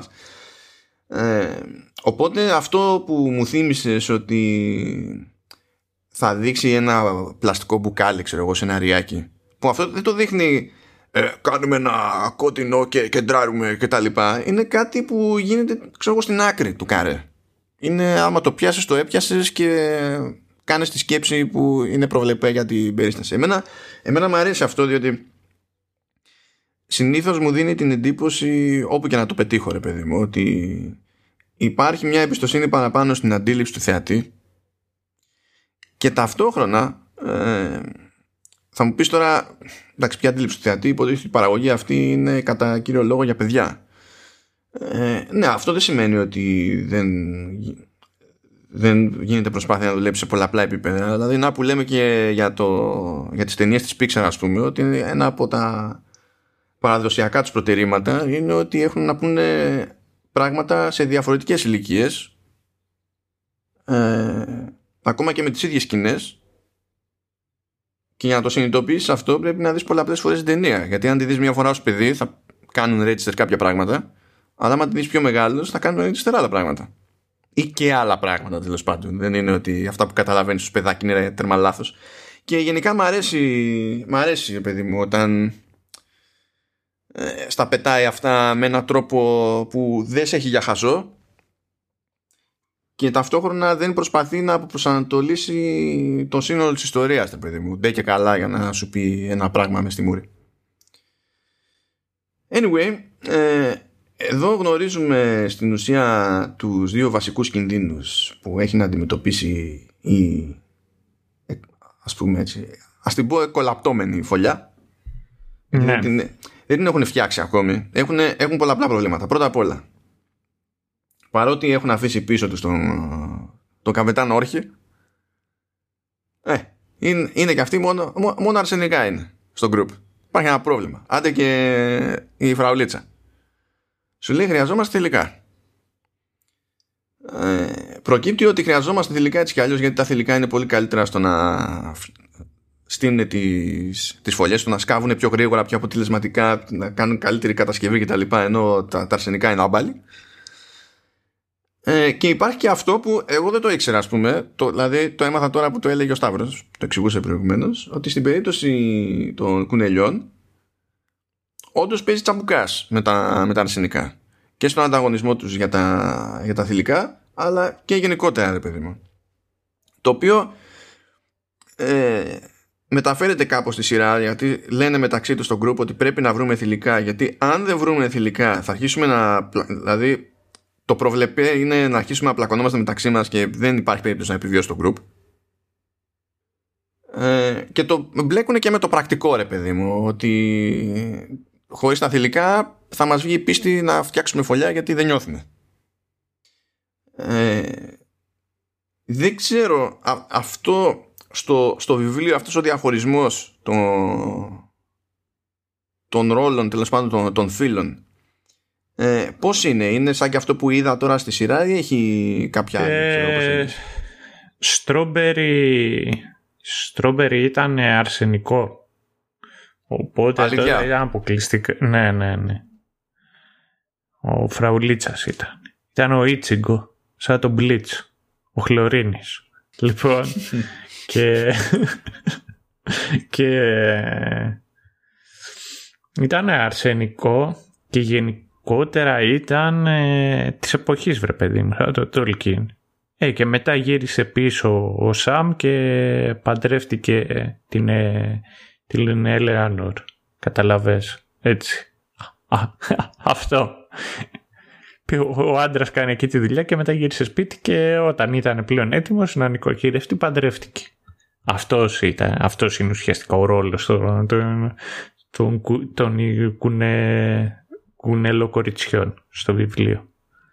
Δηλαδή δεν έχει καθόλου αναφορά στο ότι και καλά είναι, τα πάνε καλύτερα στο σκάψιμο και οι ιστορίες, δεν μπλέκει καθόλου. Αυτό τι να σου πω, αυτό δεν το θυμάμαι, αλλά ήταν κάτι το οποίο εγώ το ήξερα. Ότι τα θηλυκά σκάβουν, τα αρσενικά απλά παίζουν μπουνιές. Και το άλλο το οποίο ήξερα είναι το ότι δεν φεύγουν τα αρσενικά όταν πλέον είναι δυσαρεστημένα, όπως γίνεται εδώ πέρα στη σειρά. Φεύγουν τα θηλυκά όταν είναι δυσαρεστημένα με όλη αυτή τη φάση. Είναι μητριαρχική η φωλιά. Περιστρέφονται δηλαδή γύρω από τις κουνέλες και όχι γύρω από τους κουνέλους. Έχει ενδιαφέρον αυτό, να σου πω γιατί. Και δηλαδή υπάρχει λόγος που σε ρωτάω. Γιατί διάβαζα ότι γενικά με το βιβλίο υπήρξε μια μερίδα, ρε παιδί μου, των κριτικών και του κόσμου που τράβαγε ζόρι με την απεικόνιση των θηλυκών, ας πούμε, και το τι ρόλο βαράνε στη κουνελοκοινωνία κτλ. Πάντα με το σκεπτικό, ξέρεις, ότι ένα βιβλίο που απευθύνεται σε παιδιά υποτίθεται ότι δημιουργεί κάποιες εντυπώσεις που δεν είναι εντυπώσεις που στείνονται ή προκύπτουν για να τις έχει ο άλλος κατά νου σε περίπτωση που βρεθεί σε κουνελοκοινωνία. Δεν θα βρεθεί σε κουνελοκοινωνία. Εντάξει. Και υποτίθεται ότι δεν... Έτσι διάβασα εγώ, έτσι, ότι στο πρωτότυπο βιβλίο, στο οποίο βασίζεται έτσι κι αλλιώς και η σειρά, ότι γενικά δεν εστίαζε ο Άνταμς σε κουνέλες για τον οποιοδήποτε λόγο. Κάτι που φαίνεται να άλλαξε στο δεύτερο βιβλίο, που ήταν μια συλλογή από πιο σύντομες ιστορίες και είχε ιστορίες που όντως εστιάζαν και στα θηλυκά. Και εγώ τώρα αυτά που λες πάλι για τα κουνέλια δεν τα γνώριζα. Δηλαδή αυτό ότι άμα κάτι πάει στραβά στη φωλιά, ρίχνουν μαύρη πέτρα τα θηλυκά και αφήνουν τους άλλους να βγάλουν άκρη μόνοι τους. Άντε για, ξέρω εγώ. Ναι, να βγάλουν τα μάτια τους μόνοι τους. Ναι. Δεν ήξερα ότι όντως ισχύει ότι στην πραγματικότητα, τώρα για ποιο λόγο δεν ξέρω, αλλά στην πραγματικότητα το σκάψιμο το αναλαμβάνουν τα θηλυκά. Δηλαδή αυτά τα ακούω πρώτη φορά από το Σταύρο, όπως τα ακούτε συνήθως, φαντάζομαι και περισσότεροι από εσάς. Να προσθέσω πάνω σε αυτό, να ξέρεις ότι ισχύει για τα περισσότερα ζώα και ότι τα θηλυκά είναι αυτά τα οποία θα χτίσουν φωλιά και θα σκάψουν και φωλιά, γιατί είναι αυτά τα οποία γεννάνε και γι' αυτό τους νοιάζει περισσότερο. Κατάλαβες? Και το άλλο το οποίο ισχύει είναι το οποίο το πέρασε νομίζω σχετικά ελαφριά η σειρά, είναι το ότι τα κουνέλια αρρωσταίνουν πολύ εύκολα. Δηλαδή άμα κάνει κουνελώνα και μαζέψει κουνέλια, είναι θέμα μηνών μέχρι να αρρωστήσουν όλα και να αρχίσουν να σου ψοφάνε. Όπως το ότι τα κουνέλια δεν χαμπαριάζουν και αρχίσουν και διασταυρώνονται μεταξύ τους, οπότε είναι πιο επιρρεπή στο να έχουν ασθένειες ή να αρχίσουν να βγαίνουν κουνέλια με 3 κεφάλια και με 8 πόδια. Δηλαδή, ναι, δίνουν πόνο στην αιμομιξία. Εντάξει, ναι. Το πιάνω αυτό. Ναι, δηλαδή, άμα. Τι κάνουν πολλές φορές και στα νησιά, όσοι είναι από νησί. Άρα τα κουνέλια είναι αντίχρηστοι. Πάει, τελείωσε. Ναι. Ναι, θα μπορούσα να το πεις και αυτός. Ναι, αφού έχουν και για Θεό εκεί έναν το Frith αυτόν και τον Ελ Αχρέιν Ακπαρ. Έτσι πάει. Λοιπόν, στα νησιά πολύ συχνό όταν υπάρχουν εκεί μικρές βραχονισίδες, αλλά όταν μιλάμε τώρα για βραχονισίδες μιλάμε, ξέρω εγώ, να είναι 4 στρέμματα. Είναι πολύ κλασικό να πετάνε και να βάζουν εκεί πάνω ζώα. Ειδικά αν σε κάποιο σημείο μαζεύεται νερό. Διότι αυτά τα ζώα στο τέλος θα πιούν και θάλασσα ή θα πιούν σε ένα σημείο που το νερό της βροχής φεύγει από το βράχο, από τη βραχονισίδα και φτάνει στη θάλασσα και εκεί είναι λιγότερο αλμυρό το νερό. Θα πάει το ζώο να πιει από εκεί. Και γι' αυτό το λόγο πολλές φορές μπορεί να βάλουν ή κατσίκια, αλλά είναι πολύ συνηθισμένο να βάζουν κουνέλια. Μετά από λίγο, τελειώνουν τα κουνέλια. Ψοφάνε μόνα τους. Από τις αρρώσιες και από τις αιμομιξίες. Ναι, άμα είναι έτσι και δεν μπορούν να φύγουν κάπου. Δηλαδή εκεί έτσι κι αλλιώς η αιμομιξία είναι η μόνη τους επιλογή. Άμα είναι σε τόσο μικρό περιβάλλον, παιδί μου. Εντάξει, ναι, κατανοητό αυτό. Και στην τελική, έτσι όπως αναπαράγονται, αν δεν πάνε αυτό, θα πάνε επειδή δεν υπάρχει τυσάλιο να φάνε μετά. Φαντάζομαι. Ναι. Ορίστε, βλέπετε, μαθαίνουμε πράγματα έτσι. Δηλαδή, περνάμε τέλεια. Λοιπόν, τώρα, για να επιστρέψουμε λίγο στα τεκνενόμενα. Υποτίθεται ότι η κουτσά στραβά ξεκινάει, ρε παιδί μου, το χτίσιμο της νέας φωλιάς. Σπάει η ομάδα βέβαια σε 2 γκρουπ. Το ένα γκρουπ πηγαίνει σε μια φάρμα, γιατί πήρανε χαμπάρι ότι υπήρχαν εκεί πέρα κουνέλια μη ελευθέρας και ότι ήταν θηλυκά κουνέλια και σου λέει να πάμε να τα βοηθήσουμε να δραπετεύσουν και να τα πάρουμε με το μέρος μας και τα λοιπά. Αν παρατηρήσετε εκεί πέρα, τα κουνελάκια που είναι στα κλουβιά που παίζουν στη φάρμα έχουν εκπληκτικό τρίχωμα. Είναι super. Ακριβώς επειδή είναι κατ' ουσίαν οικόσιτα. Ενώ όλα τα υπόλοιπα, άμα δεν είναι νεαρά και μικρά, τα βλέπουμε είναι πιο ταλαιπωρημένα. Και μπορεί να είναι και πιο μεγάλα σε όγκο, ξέρω εγώ και τέτοια, αλλά είναι πιο ταλαιπωρημένα. Θα έχουν σημαδάκια, θα έχουν σημαδάκια εκεί, θα έχουν κάποια κομμάτια στο τρίχωμα, ας πούμε, που είναι off από τραύματα, δαγκωματιές και τέτοια και φαίνεται, ρε παιδί μου, ότι δεν μεγαλώνει σωστά το τρίχωμα. Εκεί είναι τούφες λίγο περίεργα. Τα έχουν προσέξει δηλαδή. Αυτά εμένα μου άρεσε ότι κάνανε τον κόπο.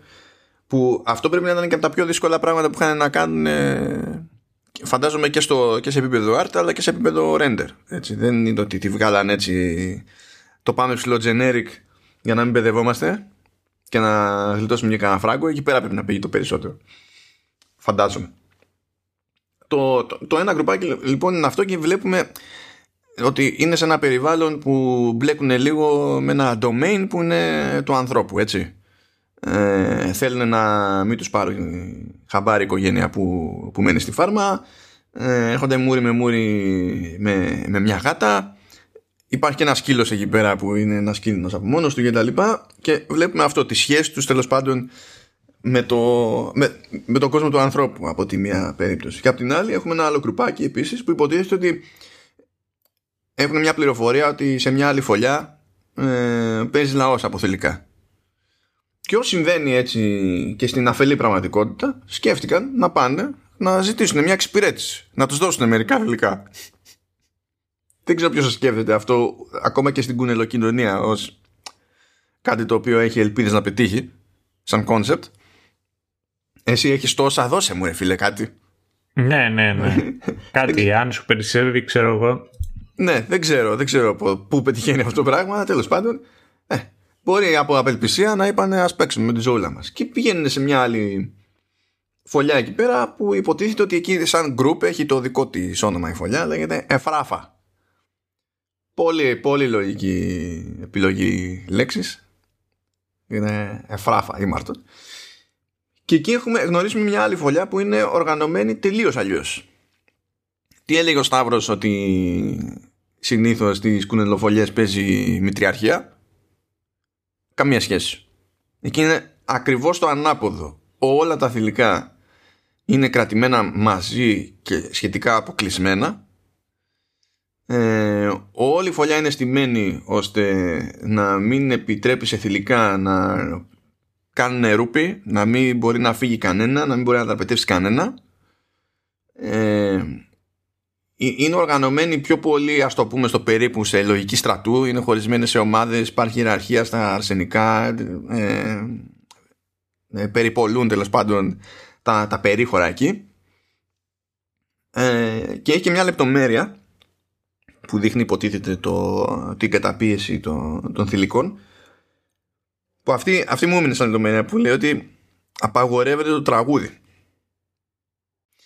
Και λέω, όταν θα τελειώσω αυτή τη σειρά, θα μπω στη διαδικασία να ψαχτώ να δω αν στο βασικό σχολιασμό της παραγωγής αυτής, ρε παιδί μου, σε κριτικές και τέτοια, πώς έχει σχολιαστεί το συγκεκριμένο. Και έχω να πω, Σταύρο, ότι με έκπληξή μου παρατήρησα ότι κανείς δεν σκέφτηκε αυτό που σκέφτηκα εγώ.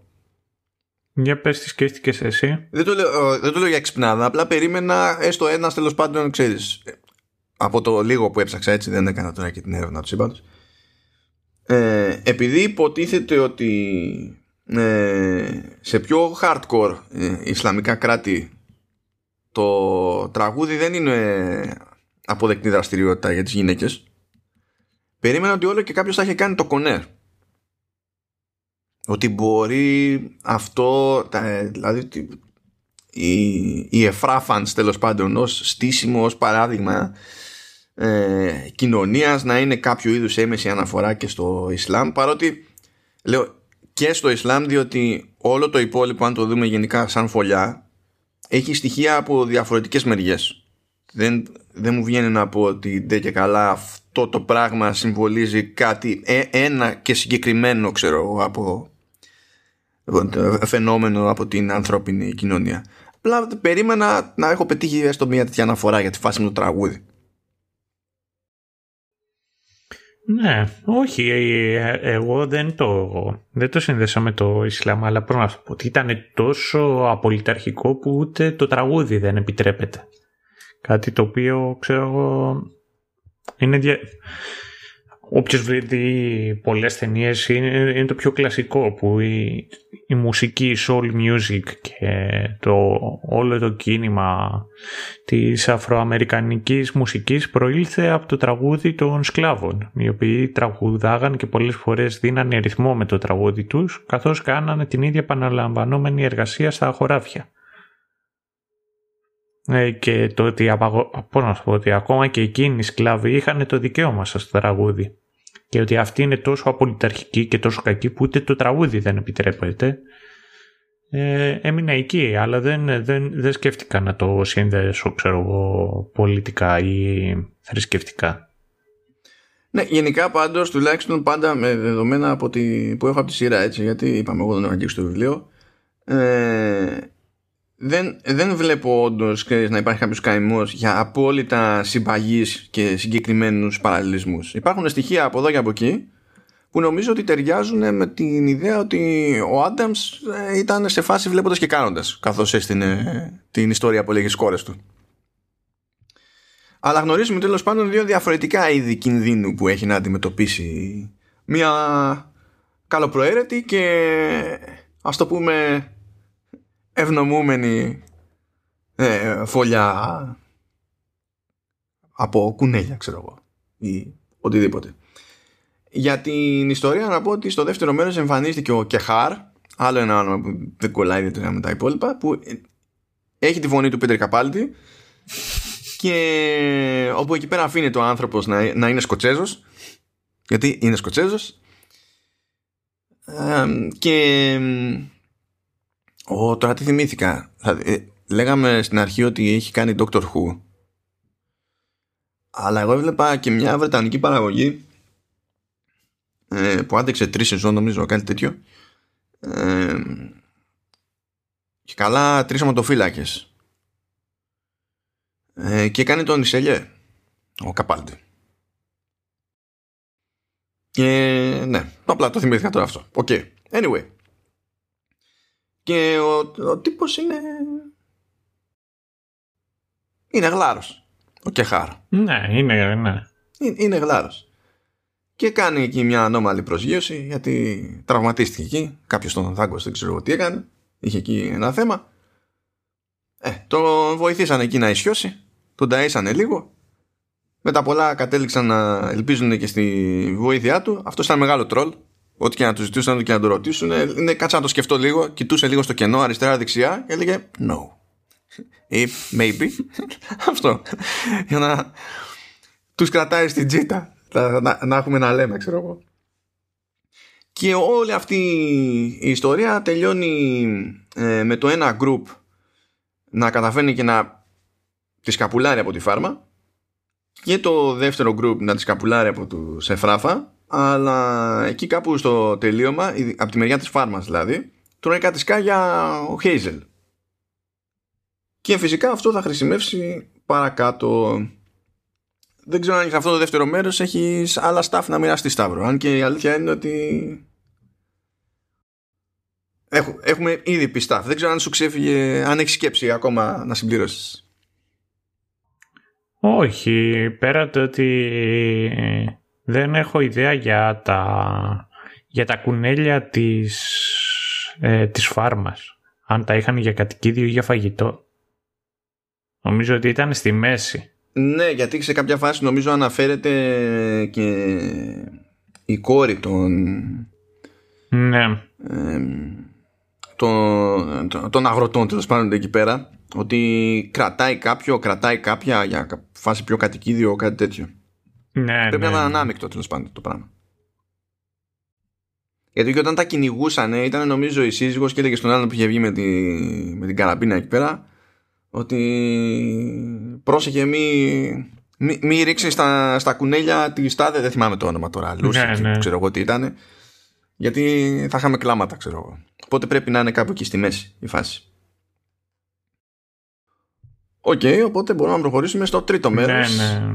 Έχουμε μείνει εκεί με τον Hazel που τον είδαμε να τρώει τα σκάγια, αλλά δεν ήταν super duper σίγουρο το τι συμβαίνει. Φυσικά τα συντρόφια θέλουν να τον ψάξουν, να τον βρούνε. Μαθαίνουμε κι εμείς ότι... Μάλλον μαθαίνουμε.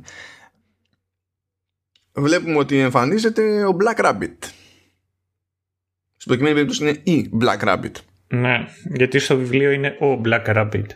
Δεν έχει σημασία. Αυτή η έκδοση είναι καλύτερη, γιατί είναι Rosamund Pike. Ναι. Εντάξει. Και υποτίθεται ότι Sky Black Rabbit όταν είσαι του θανατάρ, παιδί μου. Και λες, όπα, για να έσκασε Black Rabbit, πάει, τον χάσαμε τον Hazel. Αλλά τελικά πήρε παράτα ο Hazel. Λέει, δεν είναι η ώρα σου ακόμη. Και με τα πολλά, ρε παιδί μου, τον βρίσκουνε και τον σώζουνε. Αν και νομίζω, τον βρίσκουνε και τον σώζουνε, ψιλοψέμα αυτό. Υποτίθεται ότι τον βρήκανε μετά οι άνθρωποι, αλλά νομίζω ότι τη σκαπουλάρισε επειδή η κόρη ζήτησε να μην το σκοτώσουνε. Το κουνέλι, νομίζω. Η Κλόβερ βρίσκει το Hazel στο χαντάκι. Ναι, αυτό το βλέπω, το έχω σημειώσει, αλλά δεν θυμάμαι. Γιατί όταν έφαγε τα σκάγια, έλεγε η σύζυγος εκεί πέρα ότι άστο, ξέρω εγώ, μην το ψάχνεις τώρα που είναι στη νύχτα. Ναι, θα το βρούμε το πρωί. Ναι, αυτό δεν το κάνεις. Γιατί δεν πρόκειται να το βρεις μέχρι το πρωί. Καλά, ναι, εντάξει, για πολύ τώρα. Αυτά, τι μπορώ να σου το πω. Τα ζώα είναι ζώα. Δεν σου λένε, δεν θα ζήσω. Ας μείνω εδώ. Να ξεκουραστώ λιγάκι. Δεν πάει έτσι. Το χτύπησε, θα φύγει αυτό μέχρι να το καταλήξει. Να έτσι, υπάρχουν και τα άλλα ζώα, ναι, στα περίχωρα. Ναι, αυτό ναι. Θα περάσει κάποιος, θα το φάει. Ναι. Συνεχίζει εκεί με τις προφητείες ο Fiverr. Πάλι δεν καταλαβαίνει ακριβώς τι γίνεται. Δεν αλλάζει ότι χρειάζονται θηλυκά στην καινούργια τη φωλιά. Σου λέει, θα κάνουμε ντους στους Efrafans. Προσπαθούν να κάνουν ντου, βάζουν τον Bigwig εκεί, ο οποίος είναι ο Πόρτας. Τον βάζουν να κάνει infiltrate. Λες, εντάξει, τώρα καταλάβαμε γιατί είστε κουνέλια. Δηλαδή είναι σαν να λες τον Τζον Ράμπο, είναι ότι είσαι το κατάλληλο άτομο για undercover assignment. Δεν είσαι καθόλου ύποπτος. Το έχεις. Ναι, αυτό, ναι. Αλλά τέλος πάντων προχωράει λίγο εκείνο το σχέδιο. Κάπου την παλεύει μέχρι ένα σημείο ο Bigwig. Έρχεται ένα σημείο που δεν την παλεύει βέβαια. Πάει, δηλαδή τους παίρνουν χαμπάρι, πάει να ξεκινήσει μανούρα. Υποτίθεται ότι είχαν ζητήσει και τη βοήθεια σε όλο αυτό το σχέδιο του Κεχάρ, του Γλάρου. Ο Γλάρος ήταν στη φάση ναι, no worries, no worries. Και την κατάλληλη στιγμή ήταν άφαντος. Τελικά απλά ο Γλάρος έχει sense of style. Έχει sense of style. Γιατί η αλήθεια είναι ότι μετά γίνεται δεύτερη προσπάθεια για απόδραση και πάλι τους παίρνουν χαμπάρι. Έρχονται μούρι με μούρι τα αρσενικά από τις δύο μπάντες. Πάει να ξεκινήσει η περμανούρα. Έχει βγει εκεί ο General Woundwort που είναι θεόρατος, μπαλτοκαπνισμένος, 500 σημάδια εκεί, ουλές από παντού κτλ. Πάει να γίνει μανούρα και τότε ακριβώς κάει ο Γλάρος και τους κάνει τα μούτρα, ξέρω εγώ, σκουλίκια. Ναι, κρέας. Και με τα πολλά τέλος πάντων καταφέρνουν εκεί και τις καπουλάρουν. Δεν θα το κάνουμε πιο νιανιά εδώ πέρα, αλλά δεν ξέρω αν θες να πεις staff. Όχι, εκεί πιο πριν που είπες γιατί με το μαύρο κουνέλι που είναι ο αντίστοιχος χάρος ο κουνελιών και εκεί που γύρισες και είπες ότι είναι πιο cool το κουνέλι στη σειρά διότι έχει τη φωνή της Rosamund Pike. Σκεφτόμουν ότι όλα τα κουνέλια στο βιβλίο είχαν τη δικιά μου τη φωνή μέσα στο κεφάλι μου. Άρα εξακολουθεί και ισχύει το επιχείρημά μου. Ναι, αυτά και αυτά. Εννοείται ότι έχει καλύτερη φωνή η Rosamund Pike από σένα. Μα στην αρχή μαζί δεν ήταν να κάνετε το podcast. Με τη Rosamund Pike. Ναι. Και δεν θα είχα πατηθεί, δεν θα είχα εξαφανιστεί από προσώπου γης.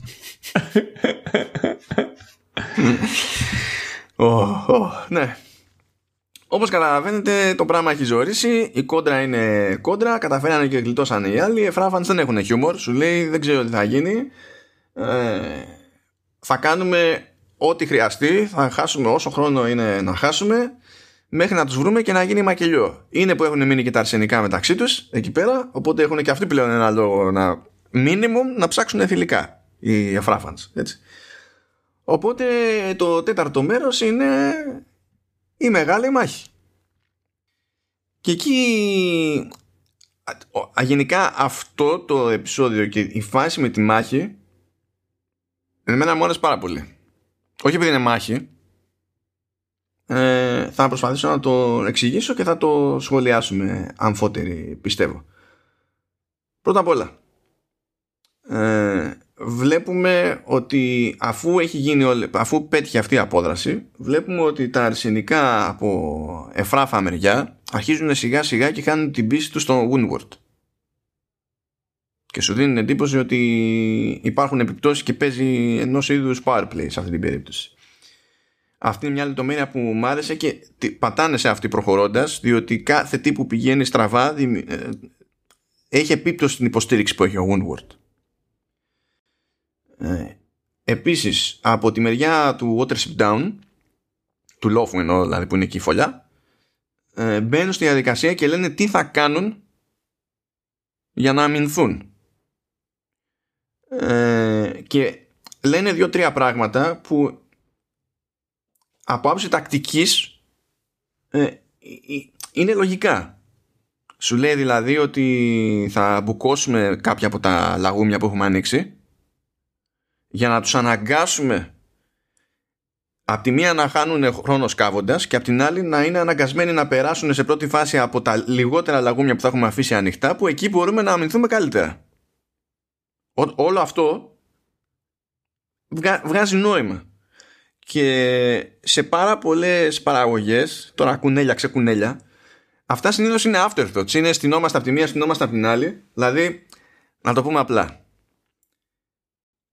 στο Avengers Endgame έτσι, δεν έχουμε tactics. Είναι απλά εμφανίζονται οι τάδε από τη μία μπάντα, εμφανίζονται οι δίνα από την άλλη μπάντα και ξεκινάει ένα ντου. Είναι αυτό. Δεν υπάρχει καμία λογική. Καμία πουθενά.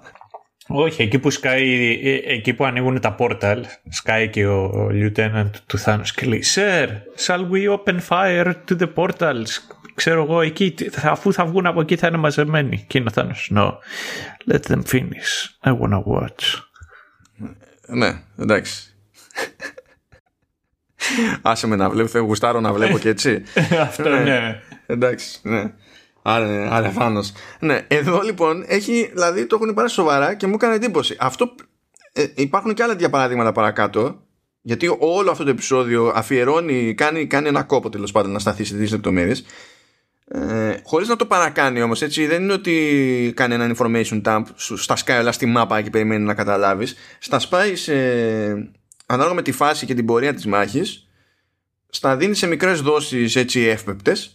Και πιστεύω ότι σε βοηθά να φτιάχνεις και εσύ μια εικόνα για το σύνολο της μάχης στο μυαλό σου.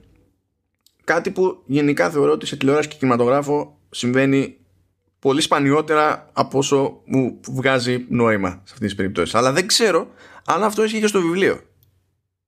Τι παίρνεις στο βιβλίο? Δεν θυμάμαι. Για να είμαι ειλικρινής, το συγκεκριμένο δεν θυμάμαι.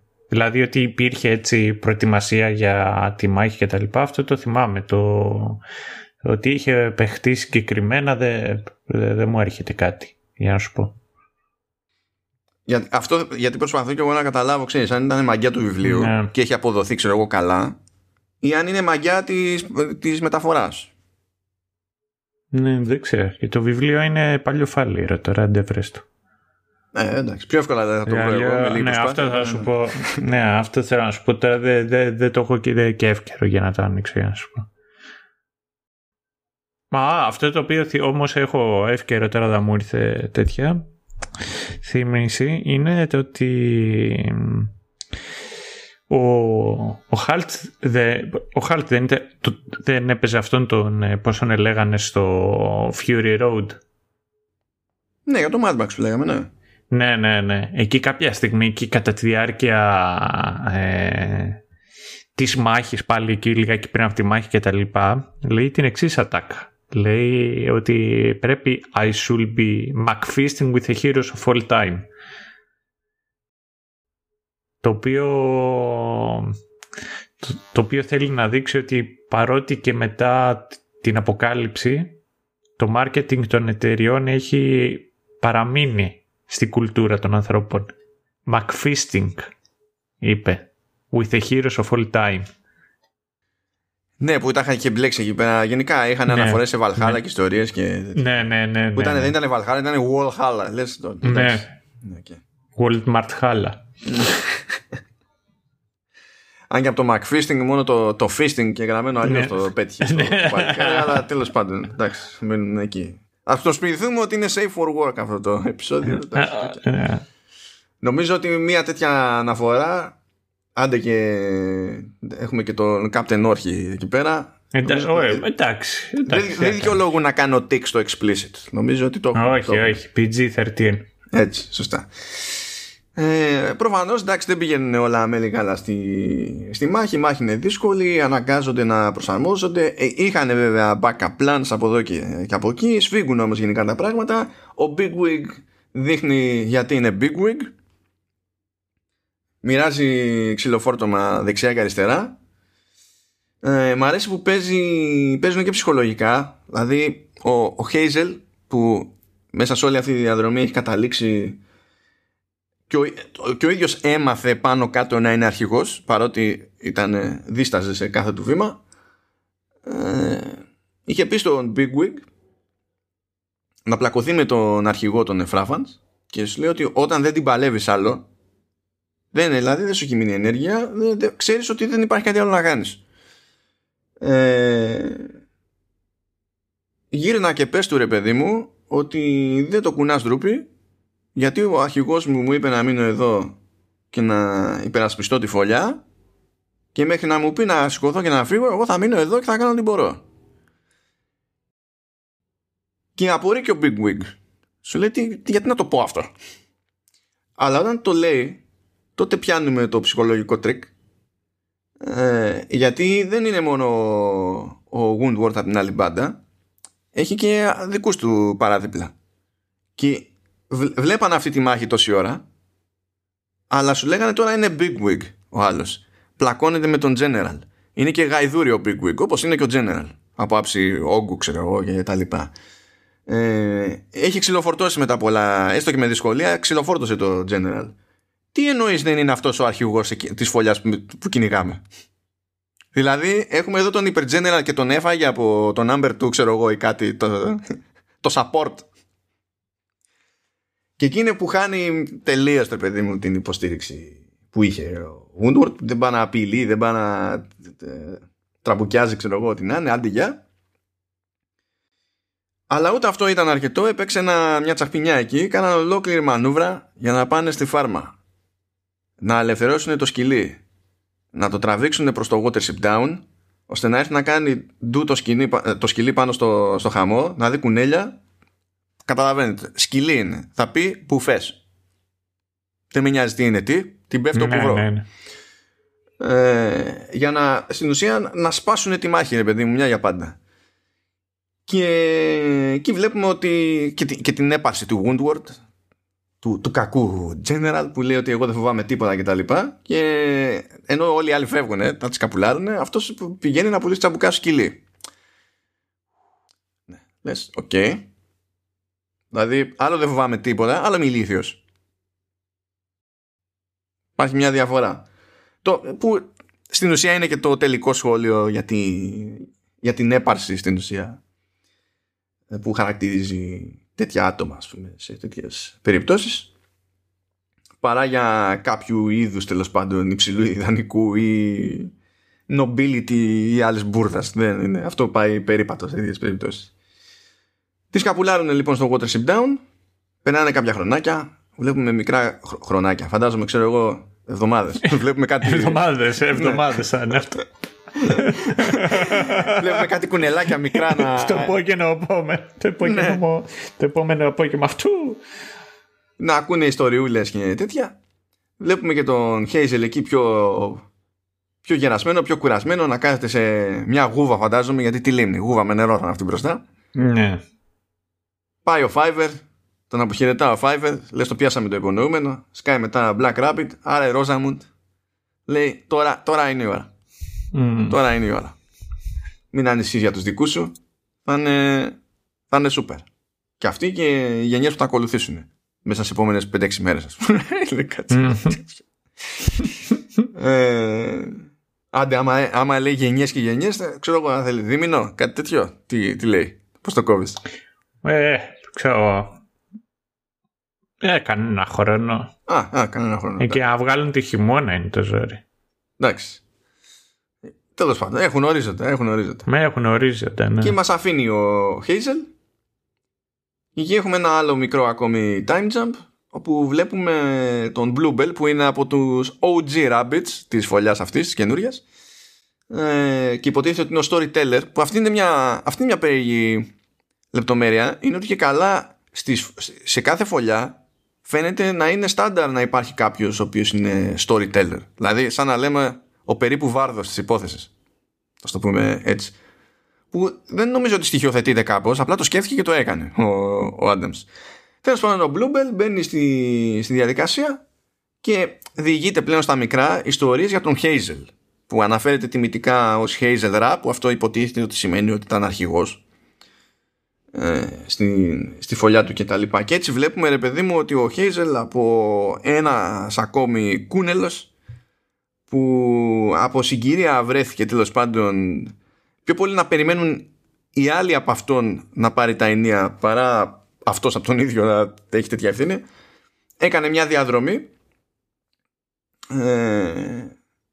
έμαθε να λειτουργεί σε ένα ρόλο που δεν ήθελε να έχει, και ως συνήθως σε αυτές τις περιπτώσεις υπονοείται ότι ακριβώς αυτοί οι άνθρωποι που δεν έχουν καημό για την εξουσία και τα λοιπά είναι που έχουν μια ελπίδα παραπάνω να είναι και ηγέτες προκοπής, που είναι ένα διαχρονικό τρόπ, το οποίο βέβαια έχει βάση στη λογική.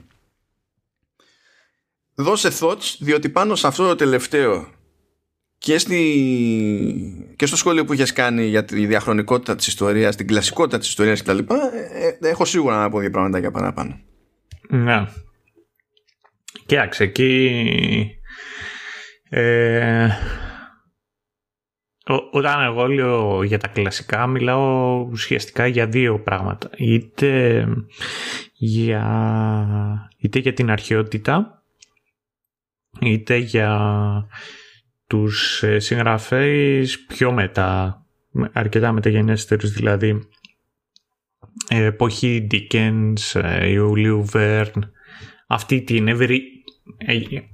Η δεύτερη εποχή έχει και μεγαλύτερο εύρος. Λοιπόν, συγκεκριμένη περίπτωση, όταν αναφέρομαι για ότι είναι μια κλασική ιστορία, αναφέρομαι και ότι είναι το κλασικό A Hero's Journey. Δηλαδή ξεκινάει από κάπου ο ήρωας, βρίσκεται σε μια κατάσταση στην οποία δεν νιώθει άνετα, θέλει κάτι και για να το καταφέρει αυτό βγαίνει και από τη γνώριμη του φάση. Για να το αποκτήσει αυτό θα πρέπει να κάνει μια υπέρβαση, το αποκτάει και πλέον βρίσκεται σε μια κατάσταση η οποία είναι γνώριμη, αλλά έχοντας αποκτήσει και μια εμπειρία γνώσης και το οτιδήποτε. Αυτό είναι το βασικό story. Το άλλος λόγος για τον οποίο για μένα είναι πολύ κλασική ιστορία έχει να κάνει κυρίως με το Fiverr, ο οποίος εμένα μου είχε κάνει εντύπωση και όταν το είχα διαβάσει στο βιβλίο, που έλεγα εντάξει, όλα τα άλλα καταλαβαίνω, αλλά γιατί χρειάζεσαι ένα κούνελο ο οποίος είναι ο μάντης, ξέρω εγώ, που βασίζεται περισσότερο. Και με την πάροδο του χρόνου εκεί που έχω καταλήξει είναι το ότι είναι μάντης, τουλάχιστον στο δικό μου το μυαλό, όπως ήταν στην αρχαία Ελλάδα. Αυτοί οι οποίοι μπορούσαν να προμηνήσουν το κακό και αυτοί οι οποίοι όταν δεν τους άκουγε ο κεντρικός ήρωας, ήταν ο Οδυσσέας, ήταν οποιοδήποτε ήταν, γινόντουσαν όλα, πηγαίναν όλα στη χάμαρη. Και εν προκειμένη περιπτώσει αυτός είναι και ο ρόλος του Fiverr σε όλο αυτό το ταξίδι. Και μετά το τελευταίο κομμάτι έχει να κάνει με τον ήρωα ο οποίος μονάχα με το ρόλο του ηγέτη. Και ο ήρωας πολλές φορές είναι ο καταλληλότερος ηγέτης μόνο και μόνο επειδή δεν είναι ο καλύτερος σε αυτό το οποίο κάνει. Αλλά είναι αυτός ο οποίος γνωρίζει το ότι για να πετύχεις κάποια πράγματα στη ζωή σου χρειάζεσαι ανθρώπους οι οποίοι είναι σε διαφορετικούς τομείς καλύτεροι από σένα. Γιατί και με αυτόν τον τρόπο και θα μάθεις και αυτοί οι άνθρωποι μπορούν να σε βοηθήσουν σε τομείς στους οποίους υστερείς. Και εκεί είναι που καταφέρνει πράγματα ο Χέιζελ. Και το άλλο κομμάτι το οποίο μου άρεσε, και αυτό έχει να κάνει λιγότερο με το κλασικό αλλά περισσότερο με το βάθος το οποίο έχει το βιβλίο. Για μένα δεν είναι τόσο στα νοήματα και στους συμβολισμούς. Και εκεί έχει ψωμί και εκεί θα τα συζητήσουμε. Εμένα μου αρέσει αυτό το οποίο κάνανε οι Βρετανοί κυρίως και το διανθίζανε με folklore. Δηλαδή κανένας κόσμος δεν είναι γεμάτος άμα δεν υπάρχει παράδοση και ιστορία. Και αυτό νομίζω είναι που κάνει τόσο ιδιαίτερο το Watership Down. Το ότι υπάρχει όλη αυτή η μυθολογία γύρω τριγύρω. Και ήταν και το κομμάτι το οποίο μου άρεσε εμένα. Που με έχει τραβήξει τότε και το διάβασα. Γιατί...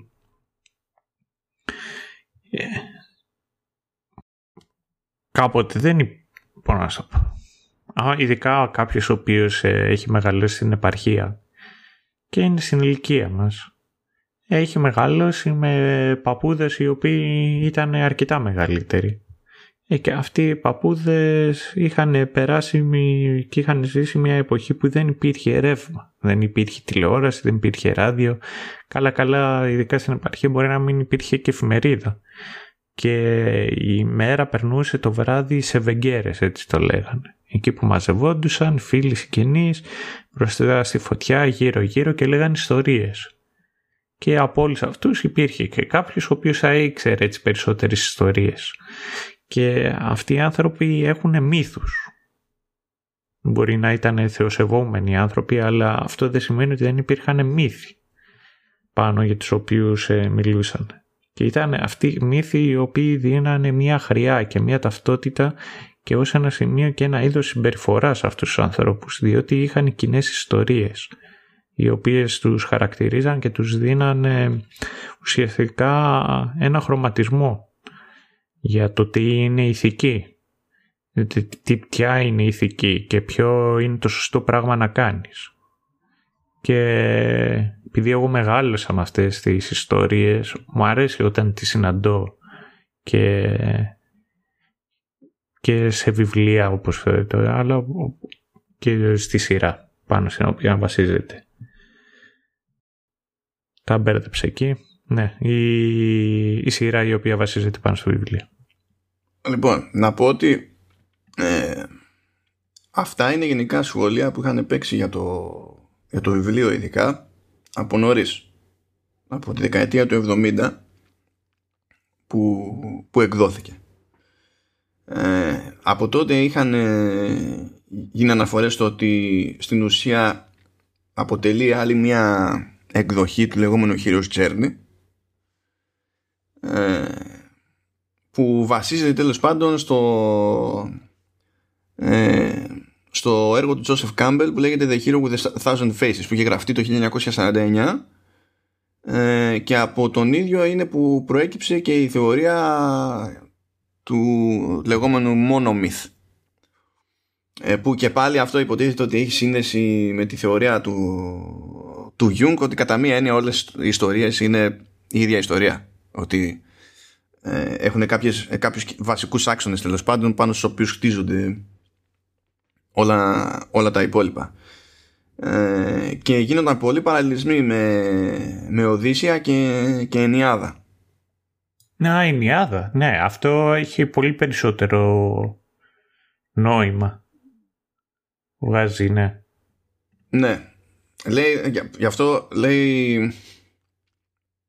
Τώρα για να σε χαραγαλίσω λίγο, έτσι, περίμενε. Λοιπόν, έχεις ακούσει, καλά, εγώ πρώτη φορά βλέπω αυτό το όνομα, απλά μπορεί να τον έχεις ακούσει εσύ. Έχεις ακούσει κάποιον John Ratcliffe ή Ratcliffe, δεν ξέρω πώς το διαβάζετε. Όχι, μονάχα τον Daniel Radcliffe ξέρω. Ωραία, ο καλός αυτός κυριούλης, δεν ξέρω αν είναι καλός κυριούλης, αλλά τέλος πάντων, δηλώνει Tolkien Scholar. Να, δικό μας παιδί αυτός. Ναι, ναι. Και λέει λοιπόν ότι το Watership Down του Adams είναι σαν μία παραλλαγή στο στυλ του What If, τέλος πάντων, που πατάει στο μοτίβο της Ενιάδας. Και σου λέει, ρε παιδί μου, ξέρεις, τι αν είχαν πιστέψει όλοι την Κασάνδρα από τη μεριά της Ενιάδας ή τον Fiverr από τη μεριά του Watership Down, ξέρω εγώ. Και αντίστοιχα παραλληλισμοί με την Τρία κτλ. Όλα αυτά δηλαδή μπήκανε στη συζήτηση για το Watership Down από νωρίς. Και το αναφέρω επειδή πιο πολύ για να σου πω ότι όλο αυτό που περιγράψες έτσι δεν ήταν καθόλου άστοχο. Ναι, αυτά είναι όταν το διάβασα τότε. Μου φάνηκε εμένα πιο πολύ σαν μια κλασική ιστορία όπως ήταν η μύθη του Εσώπου ή τα βιβλία εκείνης της εποχής.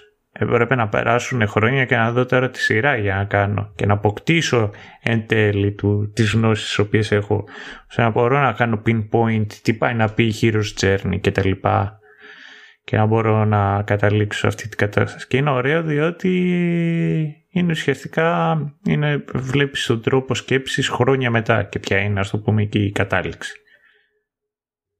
Και νομίζω ότι γι' αυτό κιόλας καταφέρνει και έχει αξία το συγκεκριμένο έργο και κατ' επέκταση και ας το πούμε τηλεοπτική αυτή μεταφορά, ακόμα και αν πούμε ότι μπορούμε να βρούμε διάφορες αδυναμίες εδώ και εκεί, ο πυρήνας που είναι η ιστορία συγκεκριμένη, νομίζω ότι καταφέρνει και του δίνει αξία. Και διαφωνώ με ένα σχόλιο που βλέπω εδώ πέρα μπροστά μου, από το National Review, που λέει ότι το βιβλίο τουλάχιστον ήταν, λέει, pleasant enough, but it has about the same intellectual firepower as Dumbo. Ξέρω εγώ, εντάξει.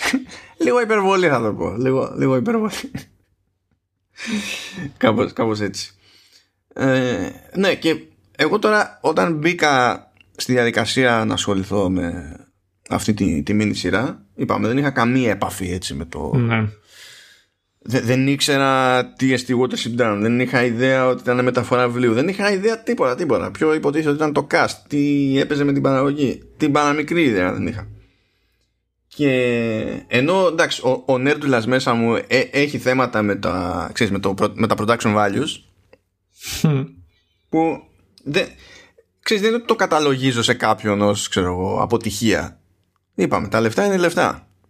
Με τόσα λεφτά δεν γίνονται παπάδες. Δηλαδή εγκεφαλικά το κατανοώ, ρε παιδί μου. Αλλά εντάξει, ταυτόχρονα βλέπω κάτι μπροστά μου το οποίο, ξέρεις, λίγο με ξενίζει, ας το πούμε έτσι. Αλλά κατά τα άλλα, εγώ έμεινα, το είδα πιο πολύ σαν μια ευχάριστη έκπληξη, γιατί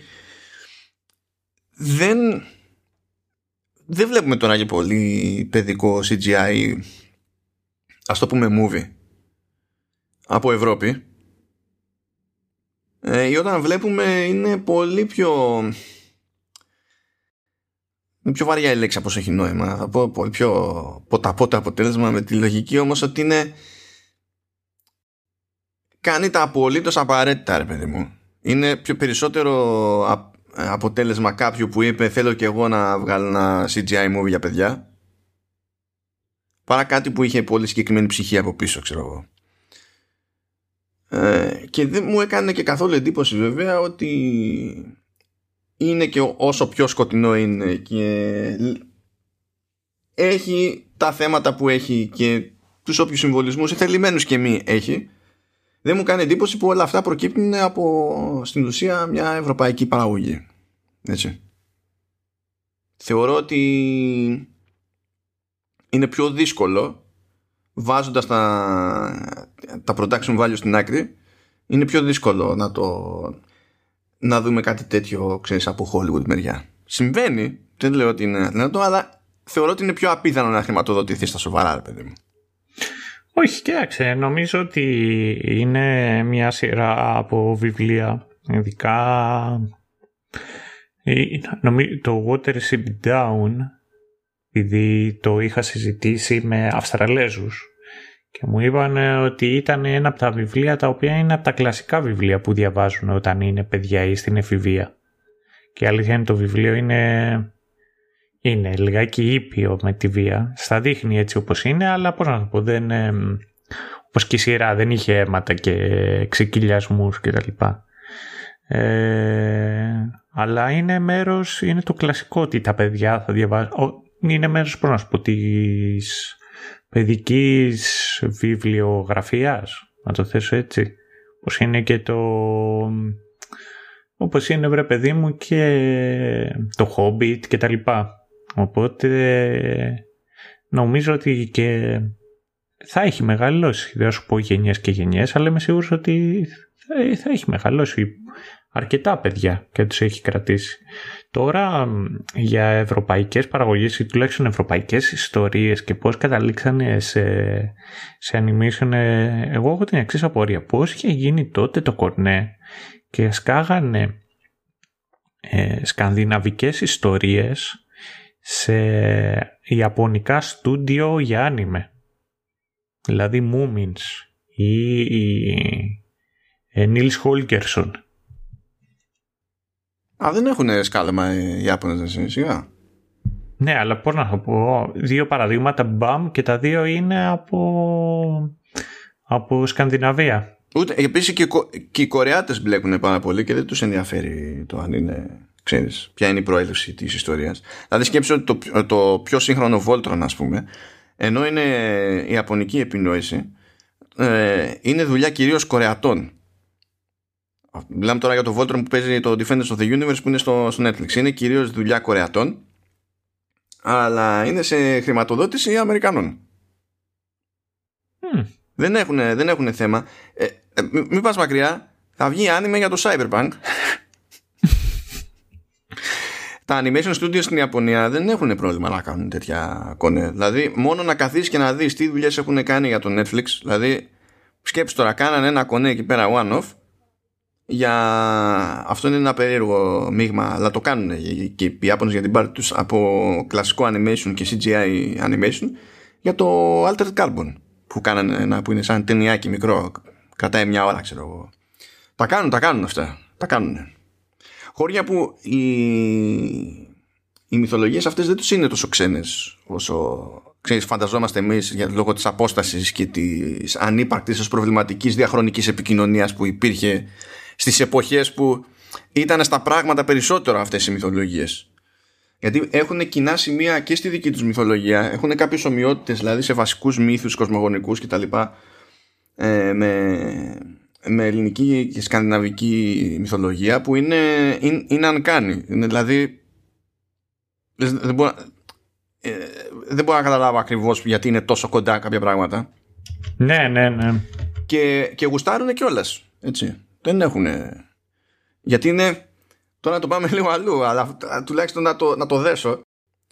Οι Ιάπωνες είναι της λογικής ότι το ένα δεν ακυρώνει το άλλο. Οπότε το σύντο που είχαν προηγουμένως, όπου είναι φάση, πώς να σου πω, και το μικρόφωνο που έχω μπροστά μου, μπορώ να αναπτύξω μια θεωρία ότι είναι θεότητα. Ναι. Δεν έχει σημασία. Δηλαδή είναι άπειρες θεότητες. Είναι οτιδήποτε ήταν θεότητα.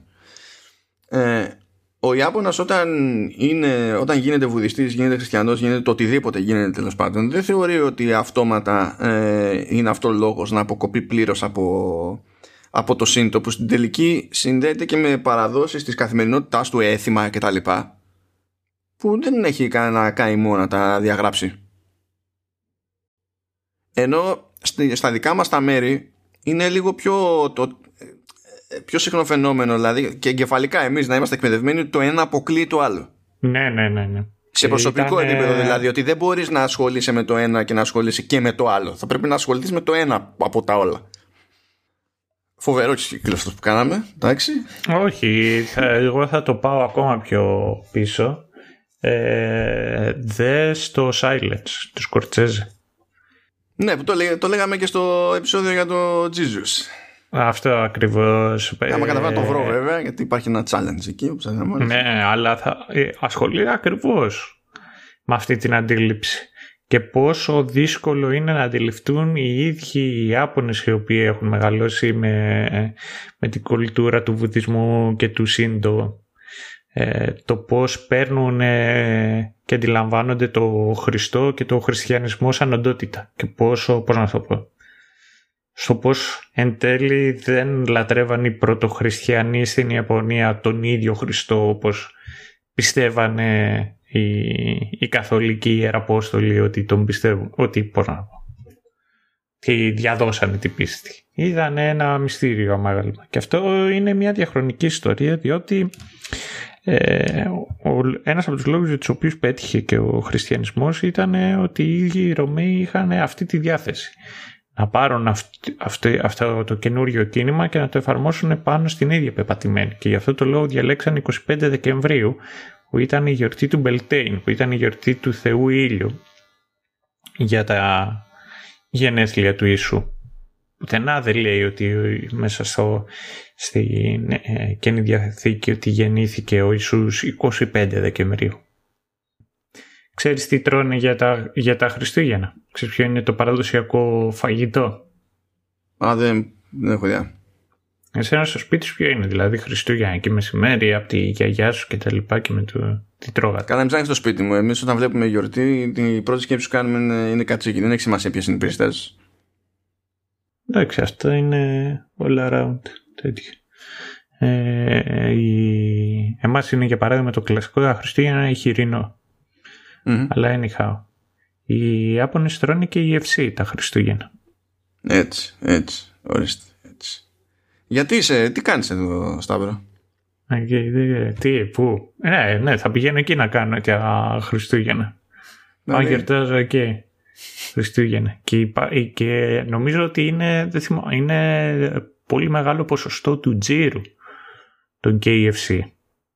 στην Ιαπωνία η μέρα των Χριστουγέννων. Δηλαδή είναι απίστευτο αυτό το οποίο γίνεται. Άμα είναι τόσο στάνταρ και θέλουν όλοι ξαφνικά να πάνε και KFC, προφανώς. Δηλαδή μια ολόκληρη χώρα, άμα τρώει την ίδια μέρα το ίδιο πράγμα, πανικός θα γίνεται. Εντάξει, και γενικότερα στην Ασία πάει πολύ καλά το KFC. Και στην Κίνα είναι η πρώτη σαν αλυσίδα αμερικανικής προέλευσης σε θέματα κατανάλωσης στο KFC.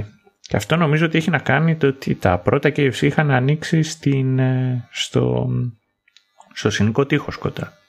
Κοιτάξτε, οτιδήποτε φροντίζει να μην πιάνει πρωτιά τα McDonald's, εμένα βρίσκει σύμφωνο. Ναι, μωρέ παιδί μου, καλά ήταν. Όχι, καλά είναι και τα McDonald's. Και οι δύο, αν θέλετε, να μας σπονσοράρετε. Τα McDonald's θα σπονσοράρουν μονάχα εμένα, π.χ.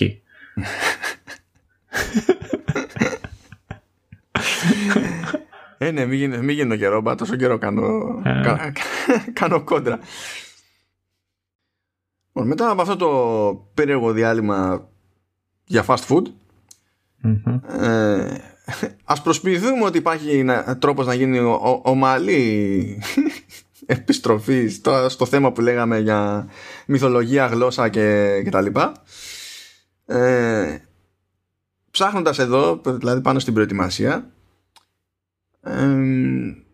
συνειδητοποίησα το εξής, ότι μία λέξη ειδικά που παίζει στο Watership Down, είτε μιλάμε για το βιβλίο είτε μιλάμε για τη σειρά, είναι το Silflay, που υποτίθεται ότι είναι ρήμα και σημαίνει ότι πηγαίνω και βοσκάω έξω, έξω στο έδαφος, εκεί πέραν, παιδί μου. Που είναι λέξη που δεν... Δηλαδή είναι επινόηση του Adams. Και σε κάποιες περιοχές, λέει, στη Βρετανία, έχει μπει στην καθομιλωμένη στα σοβαρά. Πράγμα που δείχνει και αυτό που έλεγες και εσύ, ρε παιδί μου, για το πόσο στάνταρ είναι για κάποιες ηλικίες τουλάχιστον να έρχονται σε επαφή με το Watership Down, σε οποιαδήποτε μορφή του τέλος πάντων. Και εντάξει, πιο συγκεκριμένα το βιβλίο φαντάζομαι. Ακριβώς όταν είναι τόσο αυτονόητο το κονέ, είναι πιο εύκολο να γίνει κάτι τέτοιο, ας πούμε. Ναι.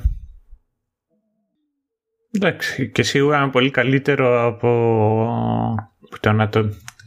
Είναι και καλό και για αυτή την ηλικία, δηλαδή μην πάτε τώρα να δώσετε σε έναν εφήβο να διαβάσει τη φαρματοζωών του Orwell. Όχι, ναι. Ναι, καλύτερα όχι. Λοιπόν, νομίζω ότι αδειάσαμε.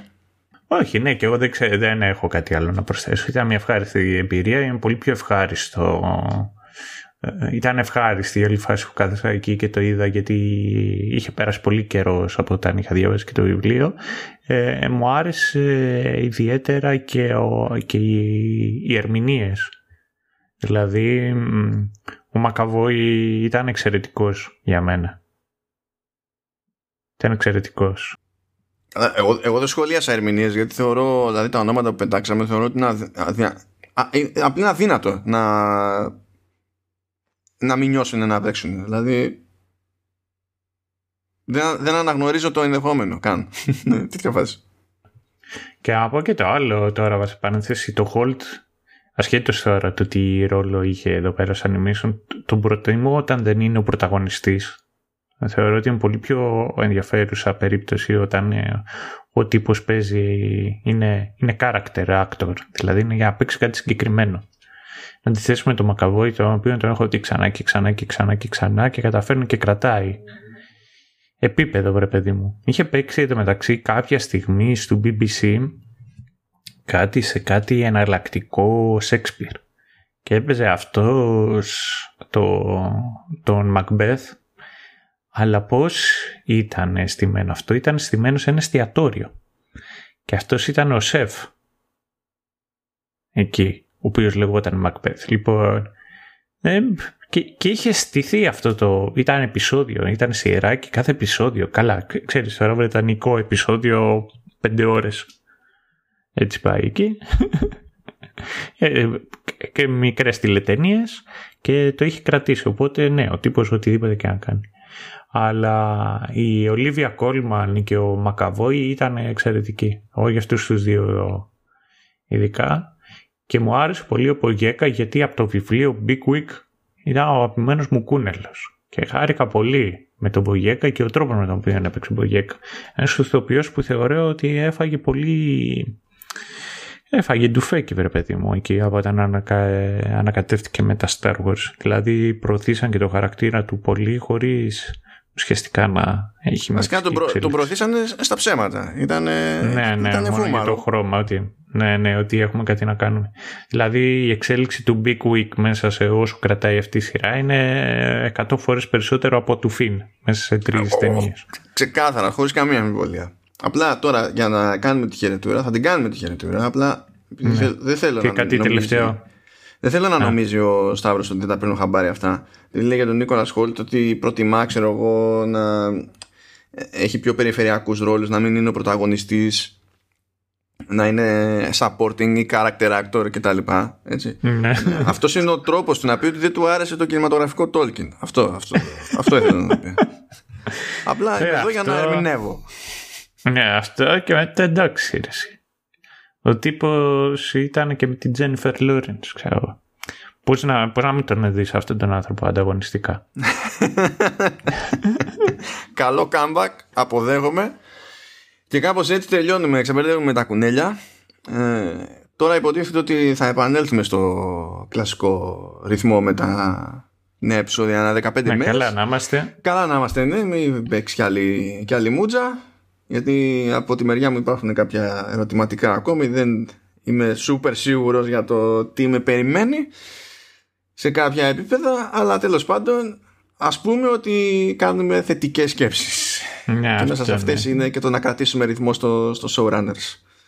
Thoughts and prayers. Ναι. Αυτά, ναι. Αυτά, αγαπητοί.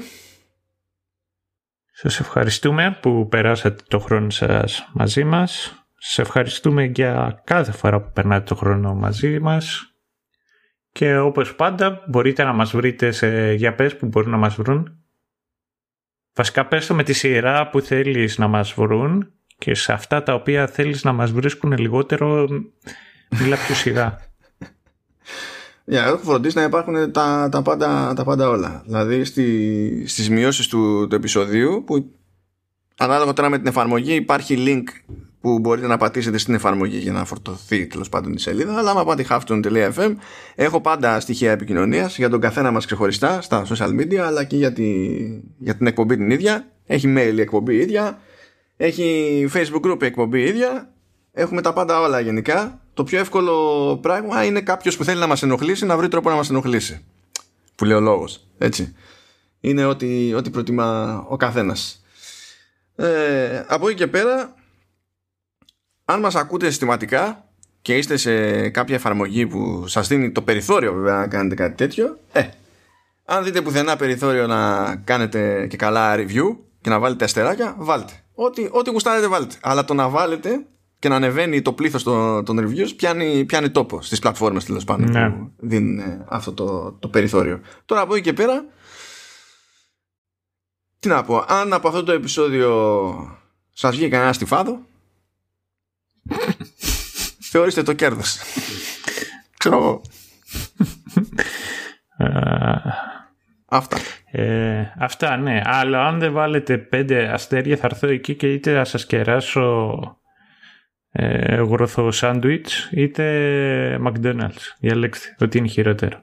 Λοιπόν, αυτά από μένα. 1000 φορές η γροδιά. 1000 φορές η γροδιά. Αυτό. Τέτοιο knuckle σάντουιτς. Γροθό σάντουιτς. Αυτό. Λοιπόν, arrivederci, τα λέμε. Ciao.